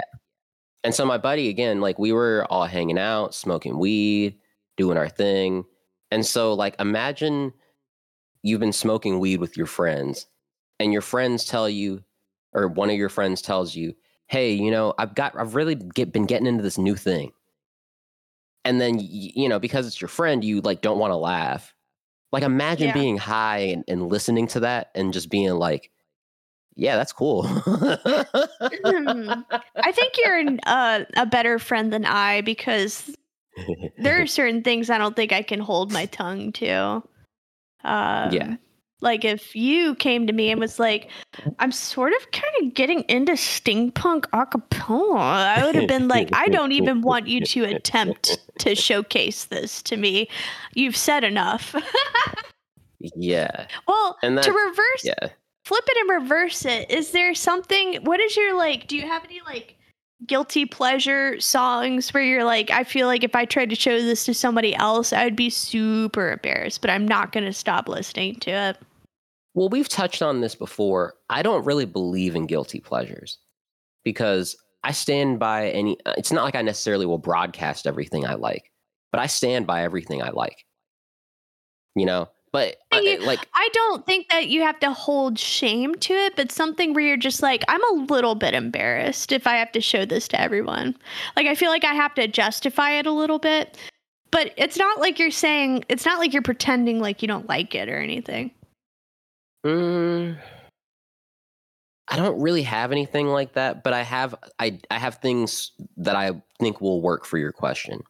So one thing I've been seeing go around a lot lately, because it is, and this will kind of lead it. Well, you tell me first, because the thing I've got will lead us into another topic. I really, okay. I'm going to share it to you Cool. so you can just catch a little snippet of it. I'm not going to lie. When it was when we were in like middle school, high school, I used to clown on um Insane Clown Posse a lot. No pun intended. Actually, pun intended. Um, I did No, used to hard, clown though. on them a lot. and no, it's pretty fucking actually not that bad. Um, but I'm not even going to show you Insane Clown Posse. I'm going to show you some people that were signed to Psychopathic Records who were like very like Oh, intricately tied into. Yes, Twiztid. Oh my god, we don't die by Twiztid, and it's Twiztid. For anyone interested, um, it- it slaps. It is embarrassing though. Like if I had, you know, to show everyone in my life a song where I'm like, I don't want this to be a reflection of me, but it is a part of me. It would be that. I feel that. no, I feel that. And so my next thing, and this will kind of lead us into our next topic. I've been seeing a lot of trash talk about a song that I don't think deserves the trash talk. Um, so you know that there's that you know Paul McCartney has that song "Wonderful Christmas Time." hmm I've been seeing a lot of shit talking about that song, and I don't respect it. I think this is an instance where people, where somebody came up with an idea, somebody shared an opinion, and then everyone else was like, "Oh, yeah, I, I agree," you know, because I think that song's really sick. I don't think it's the best song ever, but it's one of my, it's one of my like staple Christmas songs. It's really weird, but the melodies are really cool.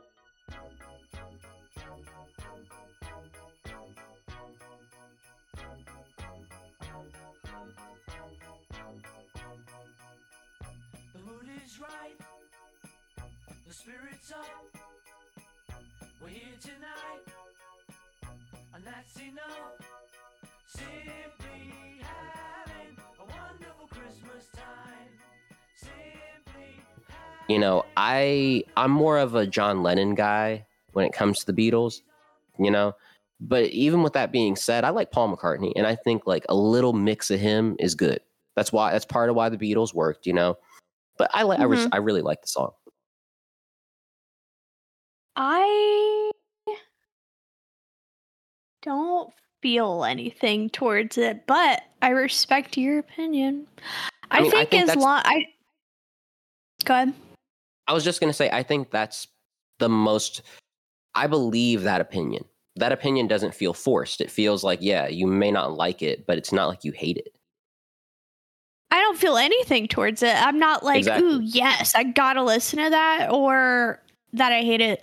Um, I do have to say, like, well, going into the topic we're about to discuss, it's Christmas music really, it doesn't, it's not something I loathe and hate. I'm not like one of those people who's like, oh, what the fuck? I thought I could hear. Cause it's just like, bitch, you could turn, you could fi- find a way to avoid it if you really wanted to.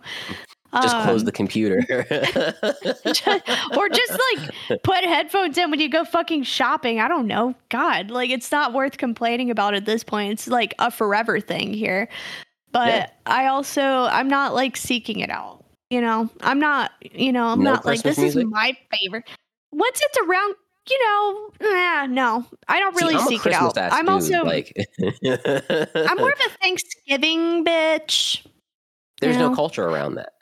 I mean, there is, but you get what I mean. Like, there isn't. I just like the food. Okay, I'm there for the fucking food and the football. You know. that's fair. That's fair. Um, I like Christmas. I don't have any problems with Christmas. I don't. I you know, same with Hanukkah. Same with anything else around this time of year. I'm just Well, is no primarily focused. right now. Well, no, yeah, this I year, know. This year, we're putting it on Um, pause. pre pre this year, but um, you know, like I, my primary focus throughout the year is tr- as holidays go, it's Halloween. Halloween, Halloween, Halloween. And then Thanksgiving, food, football, mwah, mwah, mwah, hang out with my fam. Mwah. Um, and Christmas, I can take it or leave it. I I don't like receiving gifts. I like giving gifts.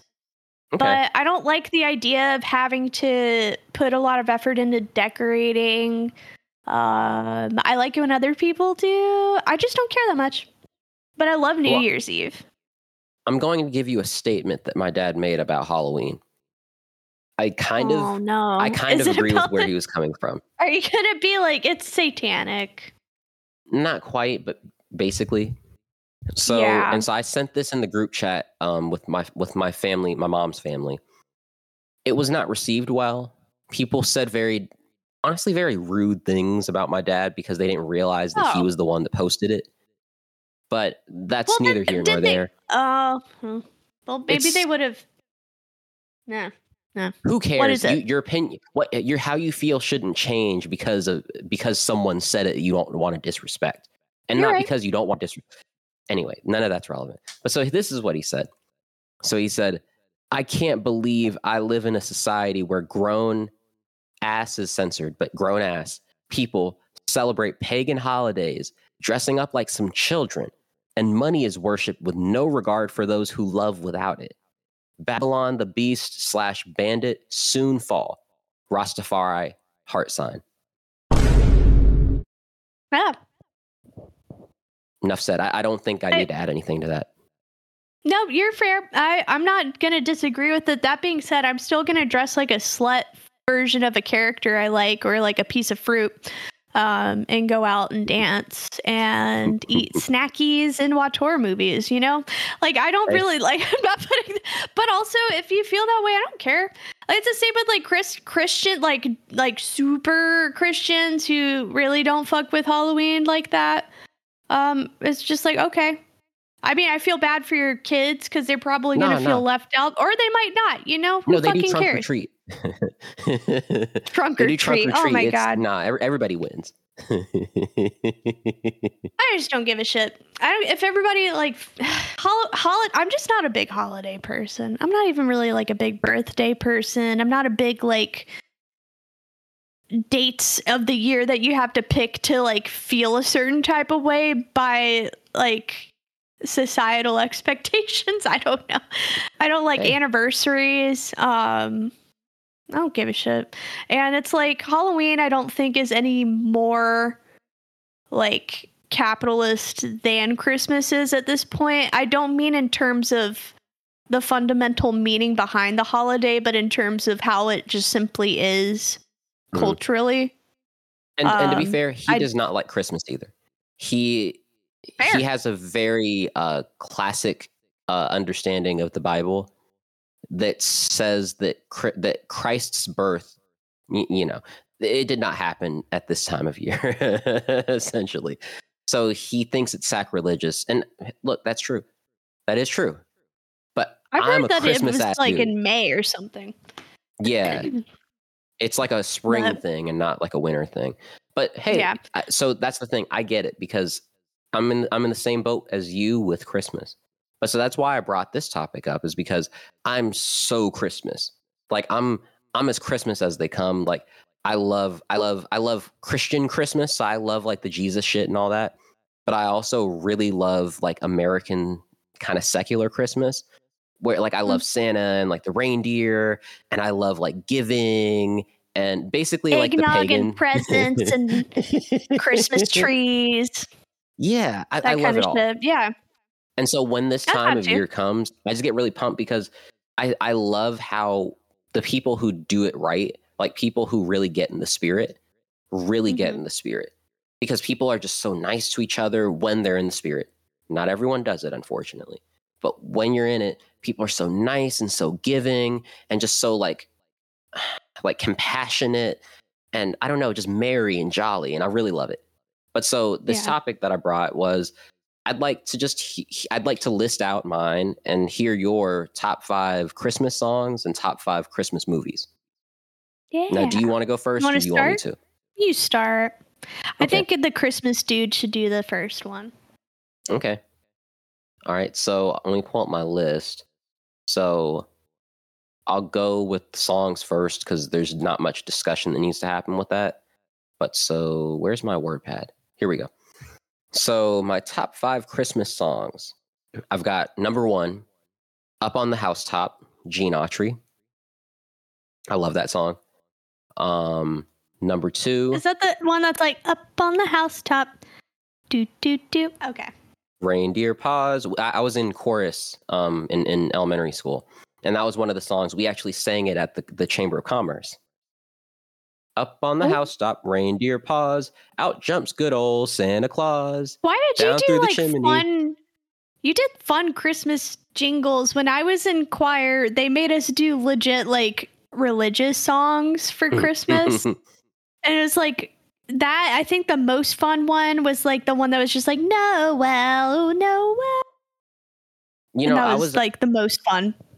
my school was an immersion, like a it was like a like a magnet school, like Spanish immersion. So like you know, it, I guess the, the the music teacher was just a little a little different. A little icy, a little zesty. But it, hey, Well, you know, it worked out because we sang some good songs. Because we sang that. Uh, I forget what's the one where the slide whistle, where you play the slide whistle, the Christmas song. I can't remember it. um, Whatever. I'm not the person to ask. I was talking to my friend before we hopped on, and I was, I was like, I don't actually feel like I know that many Christmas songs. Like, have I Dang. heard them? Sure, absolutely. Do I know the names of them? Could I recite them to you? Nah. No. I hear you. So okay, so the next one is "All I Want for Christmas," the Mariah Carey song. I'm like a am a Classic. Christmas song guy. Like I'm really into you know like the like jazz standard kind of Christmas songs. But this is one of those Oh. ones that did become for real like Christmas canon, even though it didn't have that kind of instrumentation. You know. Yeah. And so yeah, so that's number two for me. Mm. Number three is the Christmas song, Nat King Cole. That's like the perfect example of the kind of Christmas song I just spoke about. Just like again, Mhm, you mhm. know, classic instrumentation with that nice, like smooth, like kind of I big band, smooth jazz. Me too. I love them. But so I love that one. I love the message. You know, hey, everybody, everybody can love Christmas. It doesn't matter how old you Yeah. are. You know, we all love the snow and the Christmas and the spirit. And then Jingle Bell Rock, uh, Bobby Helms. I love that one. That's just a Oh. classic. You know, that's just a classic. Okay. And then my number five, and this might have been just to spite the haters. I don't know. But I put the Paul McCartney song in there as my number five. I do really like that song. I love it. Okay. So that's those- a that's solid top five. list. I feel like there's a lot of classics, and um, well, I feel like if you try to find a Christmas song that's not a classic and put it on your list, then you're either like a Christmas super fan or Yeah. just like trying really hard. Which Yeah. following up with that, here's my first one. So my first one is me trying really hard, but it's not. It's just like one that really always got stuck in my head. Um so do you know the movie Grandma got run over by a reindeer, the animated one? I think it was on Yeah, Cartoon love it. Network, probably about like 10 years ago. And so you know how like Grandma Deadass actually got run over, and then like there's that evil lady and her evil lawyer friend who were trying to Mhm. get her to sue Santa for like um damages done to her by being run over. And so they have that little song. I want to play it a little bit. I think we should play it just so people can know if they haven't heard it. But it's like these two bitches coming up with like um their plan to get her to just literally sue Santa Claus um in the court of law. Okay. and they're like getting all stoked about it because they're like, we're gonna get money. But this is the song. Was it Jabbari telling grandma to stew? Wait, do you see it? I see it, but was it was it Jabbari that was telling grandma to sue? Whatever, don't worry about oh. it. We can just listen to this song. Sorry, I forgot her name.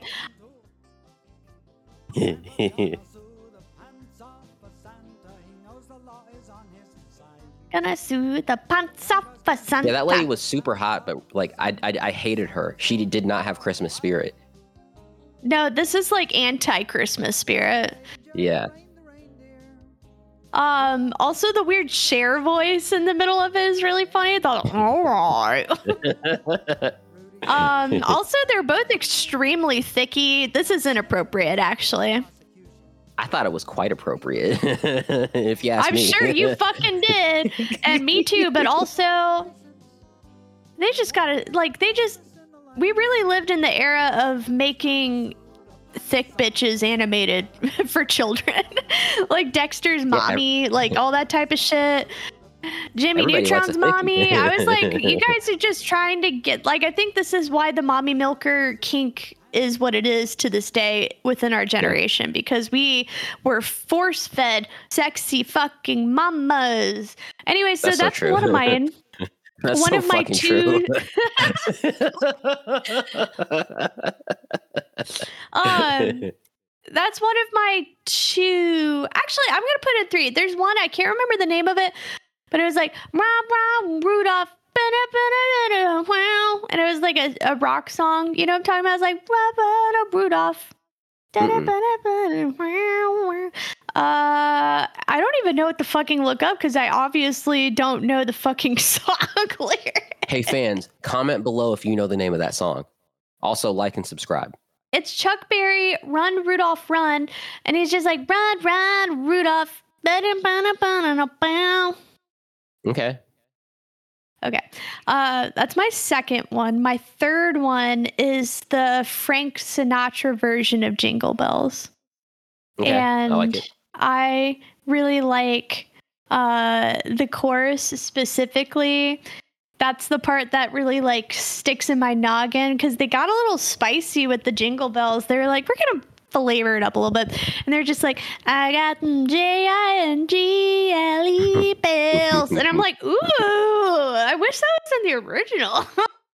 Yeah, he did it his way. J I N G L E bells. Mm, yeah, that's my favorite, my personal favorite. okay. Anyways, what about your movies? So my movies. So oh, let me click back. So number one is The Grinch. Um, that's just an epic movie. That was Mike Myers, right? Uh, no, that was Jim Carrey. Mike Myers was uh Cat in the Hat. Cat in the Hat. Oh, that was the weird, freaky God. one. I lo- okay, but it was funny as fuck. oh no, I hate that. It was that. so good. You're It gonna have to scared me. rewatch it. I, No, but tried. rewatch it as an adult. It's I okay, tried. fine, whatever. Um, oh my god. No, that's a good movie. so the next one is Christmas Vacation, which is another hilarious movie. Have you seen that? No, Like the National Lampoon. I know, haven't like- seen like, uh, any la- National Lampoons. Oh damn! Not because this was uh, the the vacation movies were the Chevy Chase uh, ones, and yeah, it's just it's a hilarious movie. There's a point in the movie where well, I don't want to spoil it, but something bad happens that he wasn't expecting, and after he had put up with all this bullshit the whole movie of like dealing with his fam, like his wife's family, and like just all sorts of hijinks he had to deal with. He got this bad news, and he was just he just like went like he just flipped out and he was like, "Man, fuck this!" And he turned up and just destroyed. He he went off, and I loved it because I love like you know I love the spirit. But hey, look, no, we got to be realistic. Sometimes the spirit's just trying to tell you to not be real, and I believe in being real above any anything. So Fair. that's a great movie. Serendipity. I love Serendipity. Have you seen that one? No. it's like a rom com. It's not really about Christmas, but like it's Okay. just you know I I love I love anything like Christmas New York.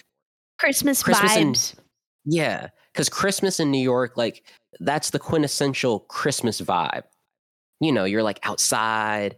You know, you got some shopping bags. You You're might the, go in the, the mall rink, getting an action figure for your kid. or you know, like buying I don't know something for like your fiance. I, I don't remember the exact your like, lady.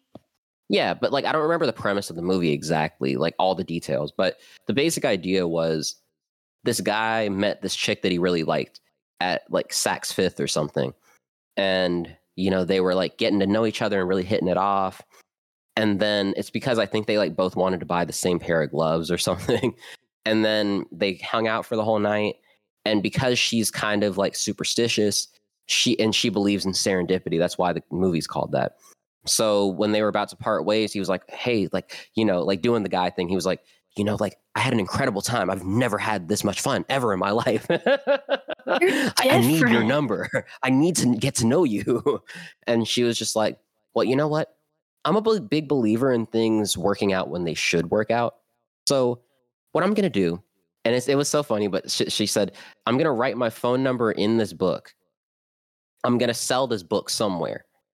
and eventually and if you ever find this book and you find my phone number then you'll be able to get in touch with me and somehow some way it just like got complicated and they didn't see each other for years but for years he was hunting he was hunting down this copy of this book he finally found it but it was when he was already like engaged and about to get married to another woman and so that's the basic premise of the movie is like grappling with that you know with that Ooh, obvious I'm intrigued. issue it's a great movie, I'm but you know, I love it rom coms. Yeah, it's a really good one. Me too. Um, okay, Bridget Jones's Diary, another one where it's not really about Christmas, but I just Damn, you know I it's haven't Christmas seen vibe. any of these. You haven't seen that? No. I mean, there's like a whole series of, of that of those movies. There's like three of them, I think. Um, but that's a great movie. It's just about this lady who's just a very nor like a very a very working class vibe kind of British woman who's had she's had struggles finding you know love and stuff and she's basically given up on it but she also i don't know it's just it's interesting and there's like a love triangle situation and it's it's a great movie and it's just so much fun and it's it's just cool to see a movie like especially a rom-com where the woman's not supposed to be perfect she's a very well fleshed out character she's very human like it's just it's a really really cool movie i, I really enjoyed that movie. Um and my last one is the perfect holiday and so this one um this one was it was a very low budget movie but uh it was basically about this lady who is like she's basically it's funny uh, so morris chestnut is is the male lead. Gabrielle union is Right. the is the female lead. And the both of them basically link up because he was like doing a gig. He's a songwriter but because he can't make money off of it he was doing a gig doing like a santa like gig at a mall or something and so Hmm. he met her because he actually was like Santa and, his, and one of her kids, you know, did the Santa thing. And so he was learning information about this chick that he wanted to get with because the kid would always go there to talk to Santa, you know? And so he ended up getting to know like about her situation with her ex-husband and everything. So he was getting all this great info and uh, intel that he was using to basically get like let make her feel like it was meant to be when really he was just using Oh. info he got from a kid, you know? Ew. It sounds bad, but it wasn't really bad. It Like he really like- liked her. You know, she was getting out of a bad relationship, and so she What's was she was the perfect holiday. I think you'll like this movie. It's Okay. a fun movie. okay. Queen Latifah and um and uh Terrence Howard, they both play kind of like a Greek uh what do they call that shit? Uh you know in like in like plays how they'll have like the the chorus, like the Greek chorus that will kind of narrate Mhm, things for you. They kind of played that role in the movie. But it's funny and like the the ex-husband is Charlie Murphy and he plays like a music executive. It, it's a really good movie. Ooh. No, it's sick. It's like a classic Murphy. for real. But so those are my top five Christmas yeah, I have to movies. check that out. Hmm, that's a s- well. I haven't seen most of them, but it's uh, when you describe them, they sound like ones I'd want. Well, it's a good time of the year to try to check them out. I guess. hmm Good excuse. Um, I'm not expecting to grow flowers in a desert, but I can live and breathe and see the sun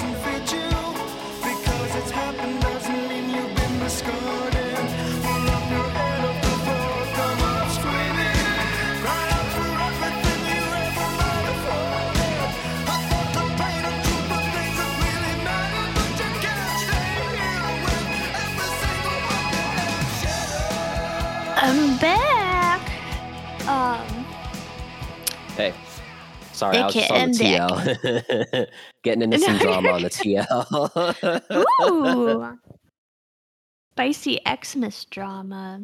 Um, yeah, I'll, I'll fill you I in after the show. I don't want it on record. Okay. So I only have four on my list.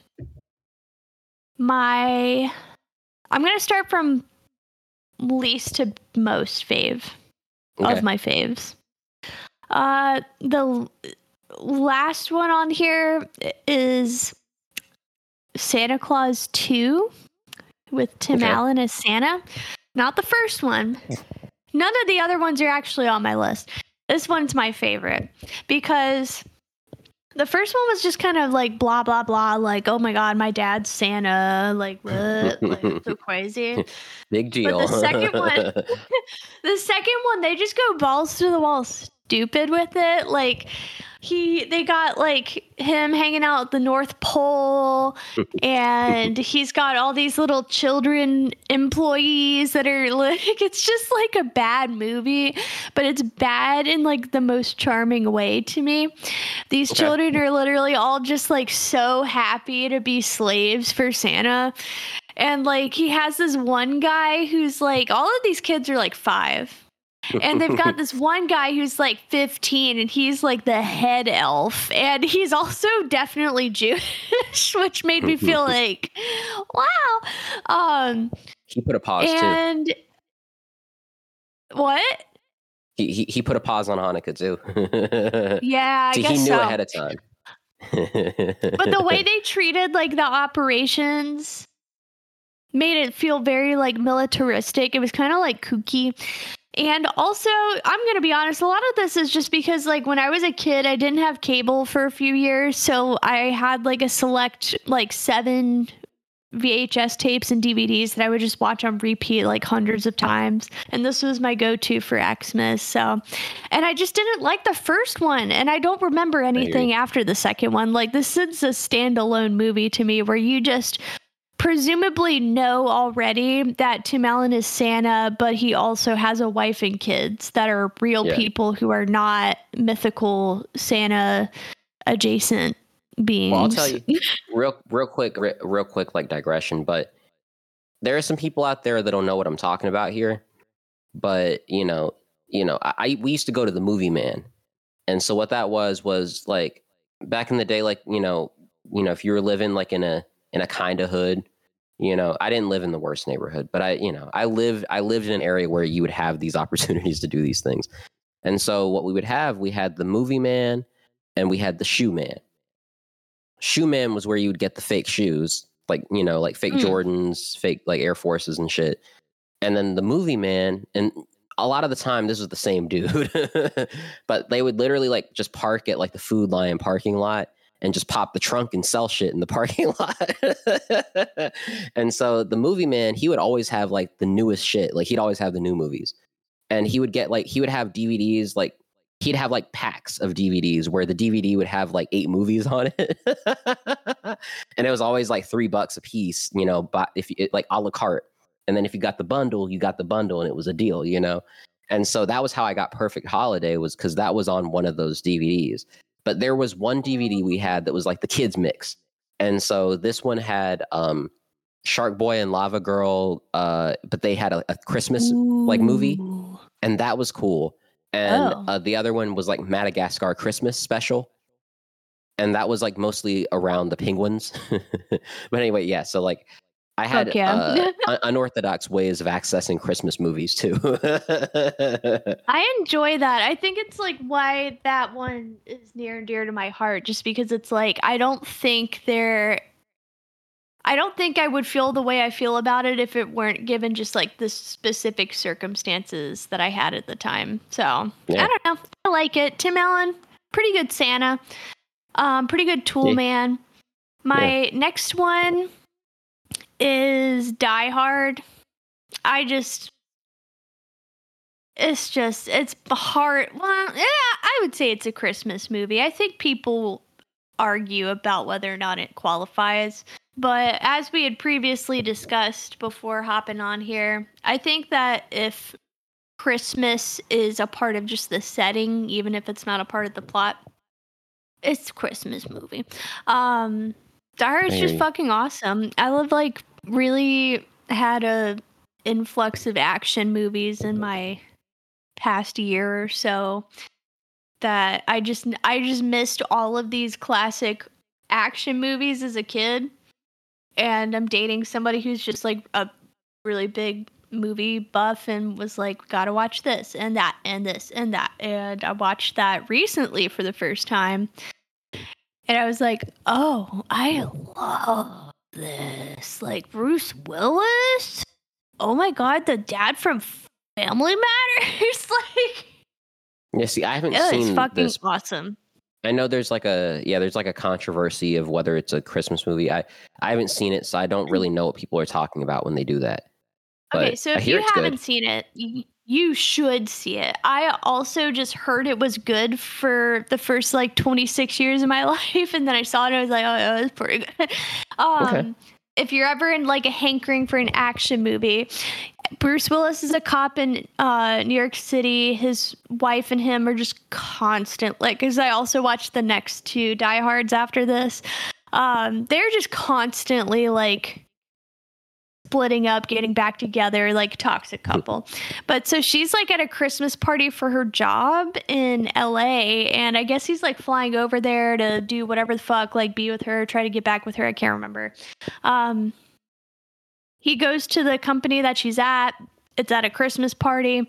Um, terrorists pop in. Alan Rickman, aka Snape, is there. He's in charge of a multinational uh sexy terrorist group some for Oh, some yeah. reason in the 80s and 90s um when you have like a terrorist organization in an American action movie, it's always just like a mishmash of like vaguely European individuals with some like you know the occasional like Asian person, uh, South American person, but largely it's like German or Okay. like Libyans or like yeah, like some like North African individual of some sort. It's just like the, it's just like the most diverse uh crime group you've ever seen that's never existed. So it's basically um Bruce Willis just like fucking tearing shit up at this Christmas party Okay. against Alan Rickman and then um the dad from Family Matters who's just like a gooby cop who eats a lot of Twinkies in his spare time um is helping him on the outside and he just fucks shit up. It is good. It's in it's just like a good little indulgent action movie that is Christmas themed because it's at a Christmas party and there's a lot of like Christmas vibes to it. So I think it's a Christmas movie. Um, Okay. My next one is Jingle All the Way with Arnold Schwarzenegger. I like it. I just love Arnold. I don't care. I know that he was like a politician at one point and probably sucked. I don't fucking know. I hear he He's was like- good. He's probably good. He's I don't fucking know. I Yeah, I don't know. he was in politics before I was old enough to like give a fuck about anything. Um but he like I just love his whole career, like everything about his career and the way it transitioned. I like the fact that he went from like shit like Conan the Barbarian and Terminator and um like what was it Total Recall? I can't remember. Uh, like shit like that, like just straight up like action shits to like kids movies in the 90s or like things like Junior with Danny DeVito and stuff like that just like silly shit. Um And this movie is just like it encompasses everything I love about that era of his career, of him just being a gooby man, where he plays your average American and no one questions the fact that he has the thickest Austrian accent that's ever existed, even though everyone else around him is like, yeah, we're in fucking Milwaukee or whatever. Like, like it's fine. Yeah, I also love the fact that there is an organized crime group of just people who dress up like Santa Claus and sell bootleg toys to people. That Um, was a- that's yeah, fucking like that. hilarious to me.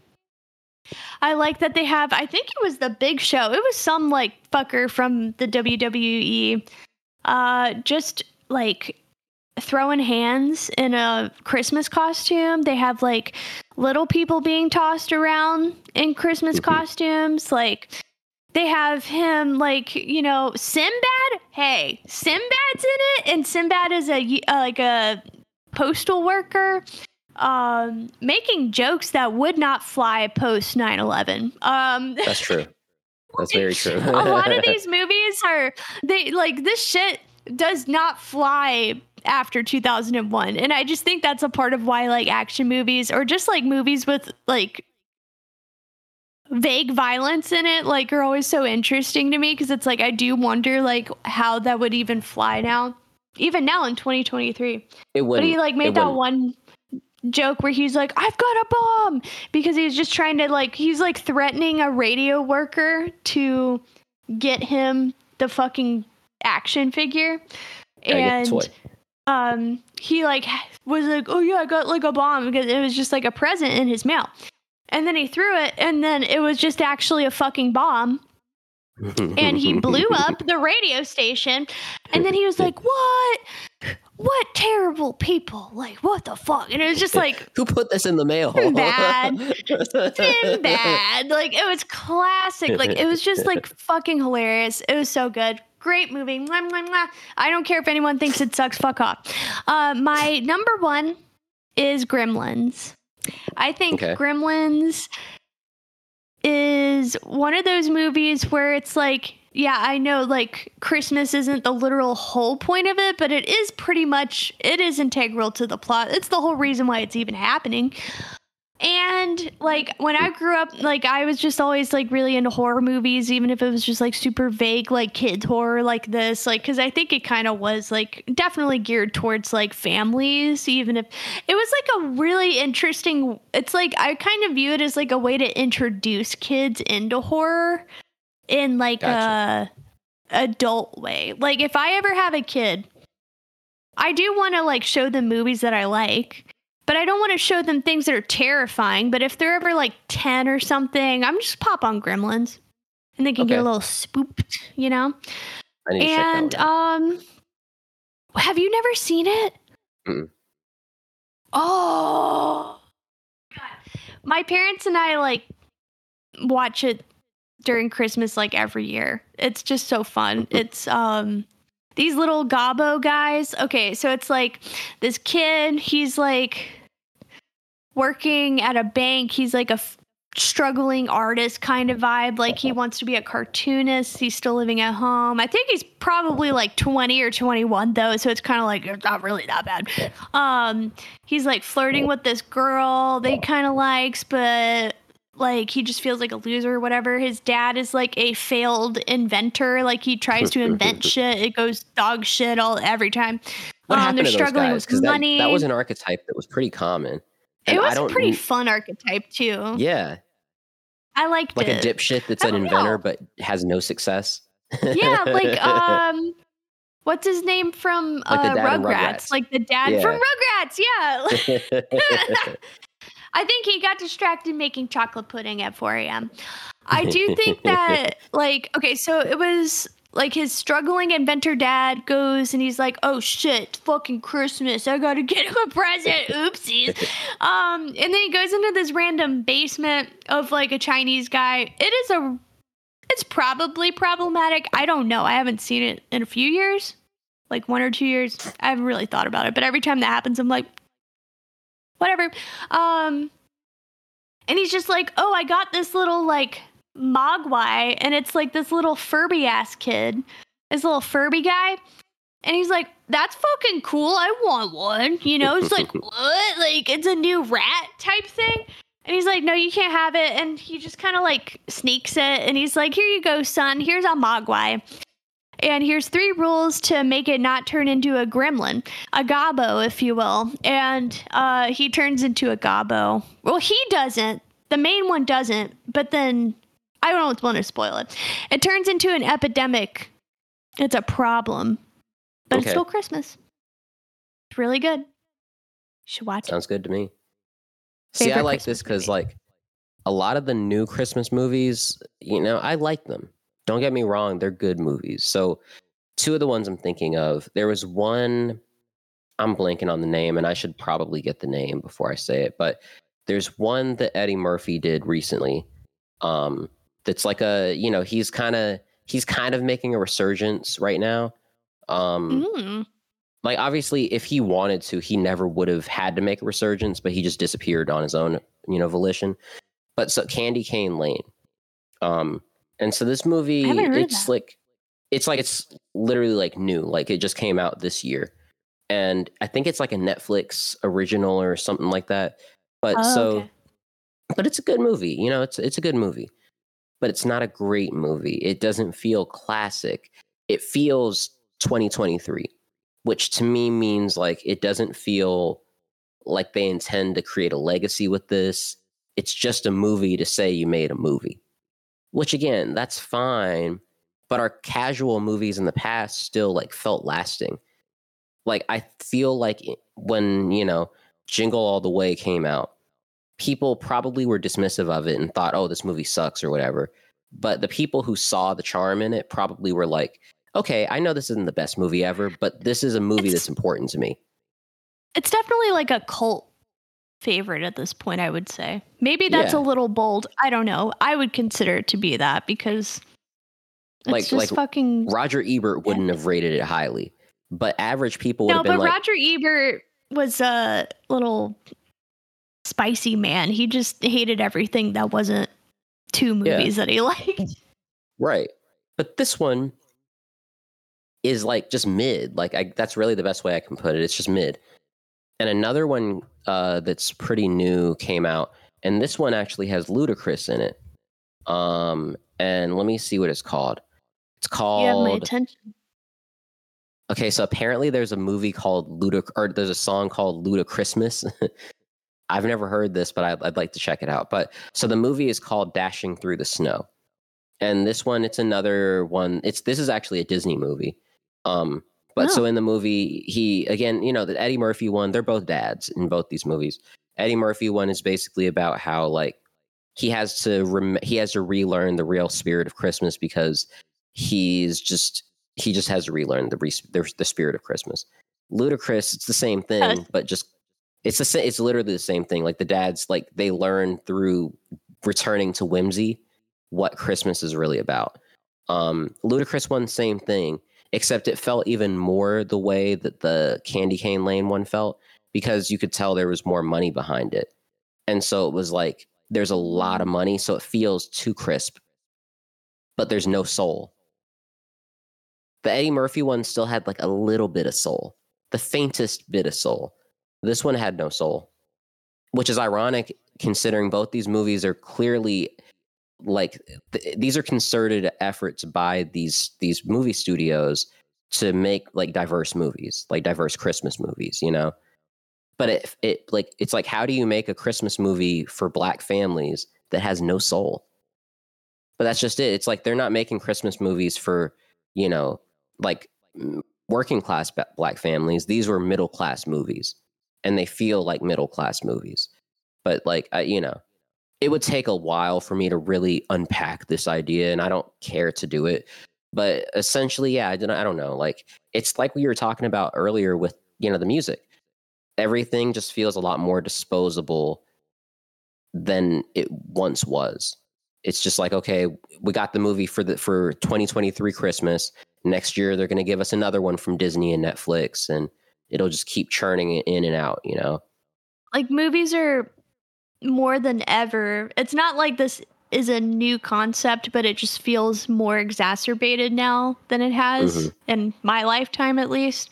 Like more than ever, movies are just a commodity and not art to a lot of Yeah. like of the a lot of the major companies that Mhm. uh, distribute this shit. Um, it's and like movie making know. cost prohibitive so like more often than not you're only gonna get people who are highly invested you're, it's it's rare Yeah. that someone's gonna make a movie or like there's a smaller studio that will make a movie and can do it like can afford to do it just for the sake of making something good so Yeah. like it's m- even more likely that if move if, if if generally speaking media creation is starting is is losing actual quality the movies are going to suffer even greater than anything else because it costs so much more money to make movies so yeah.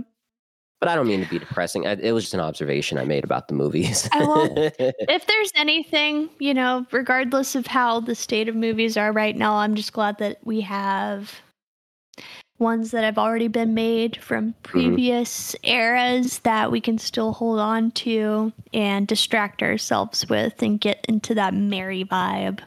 You know. absolutely Um yeah. But on that note, I hope that you have a well, not a happy holiday. I hope you have a merry Christmas. thank you you too No happy holidays. Just No, merry do. Christmas. we don't do that like i come on Christmas. we know we know the holiday we're talking about let's not you know beat around the bush let's just say the holiday Oh, well, Merry Christmas and a Happy New Year. Yep Happy New Year. happy new year That same goes Alright, to yeah. everybody listening. Everybody have Alright. safe travels, good Christmas, and a good night. all right bye everybody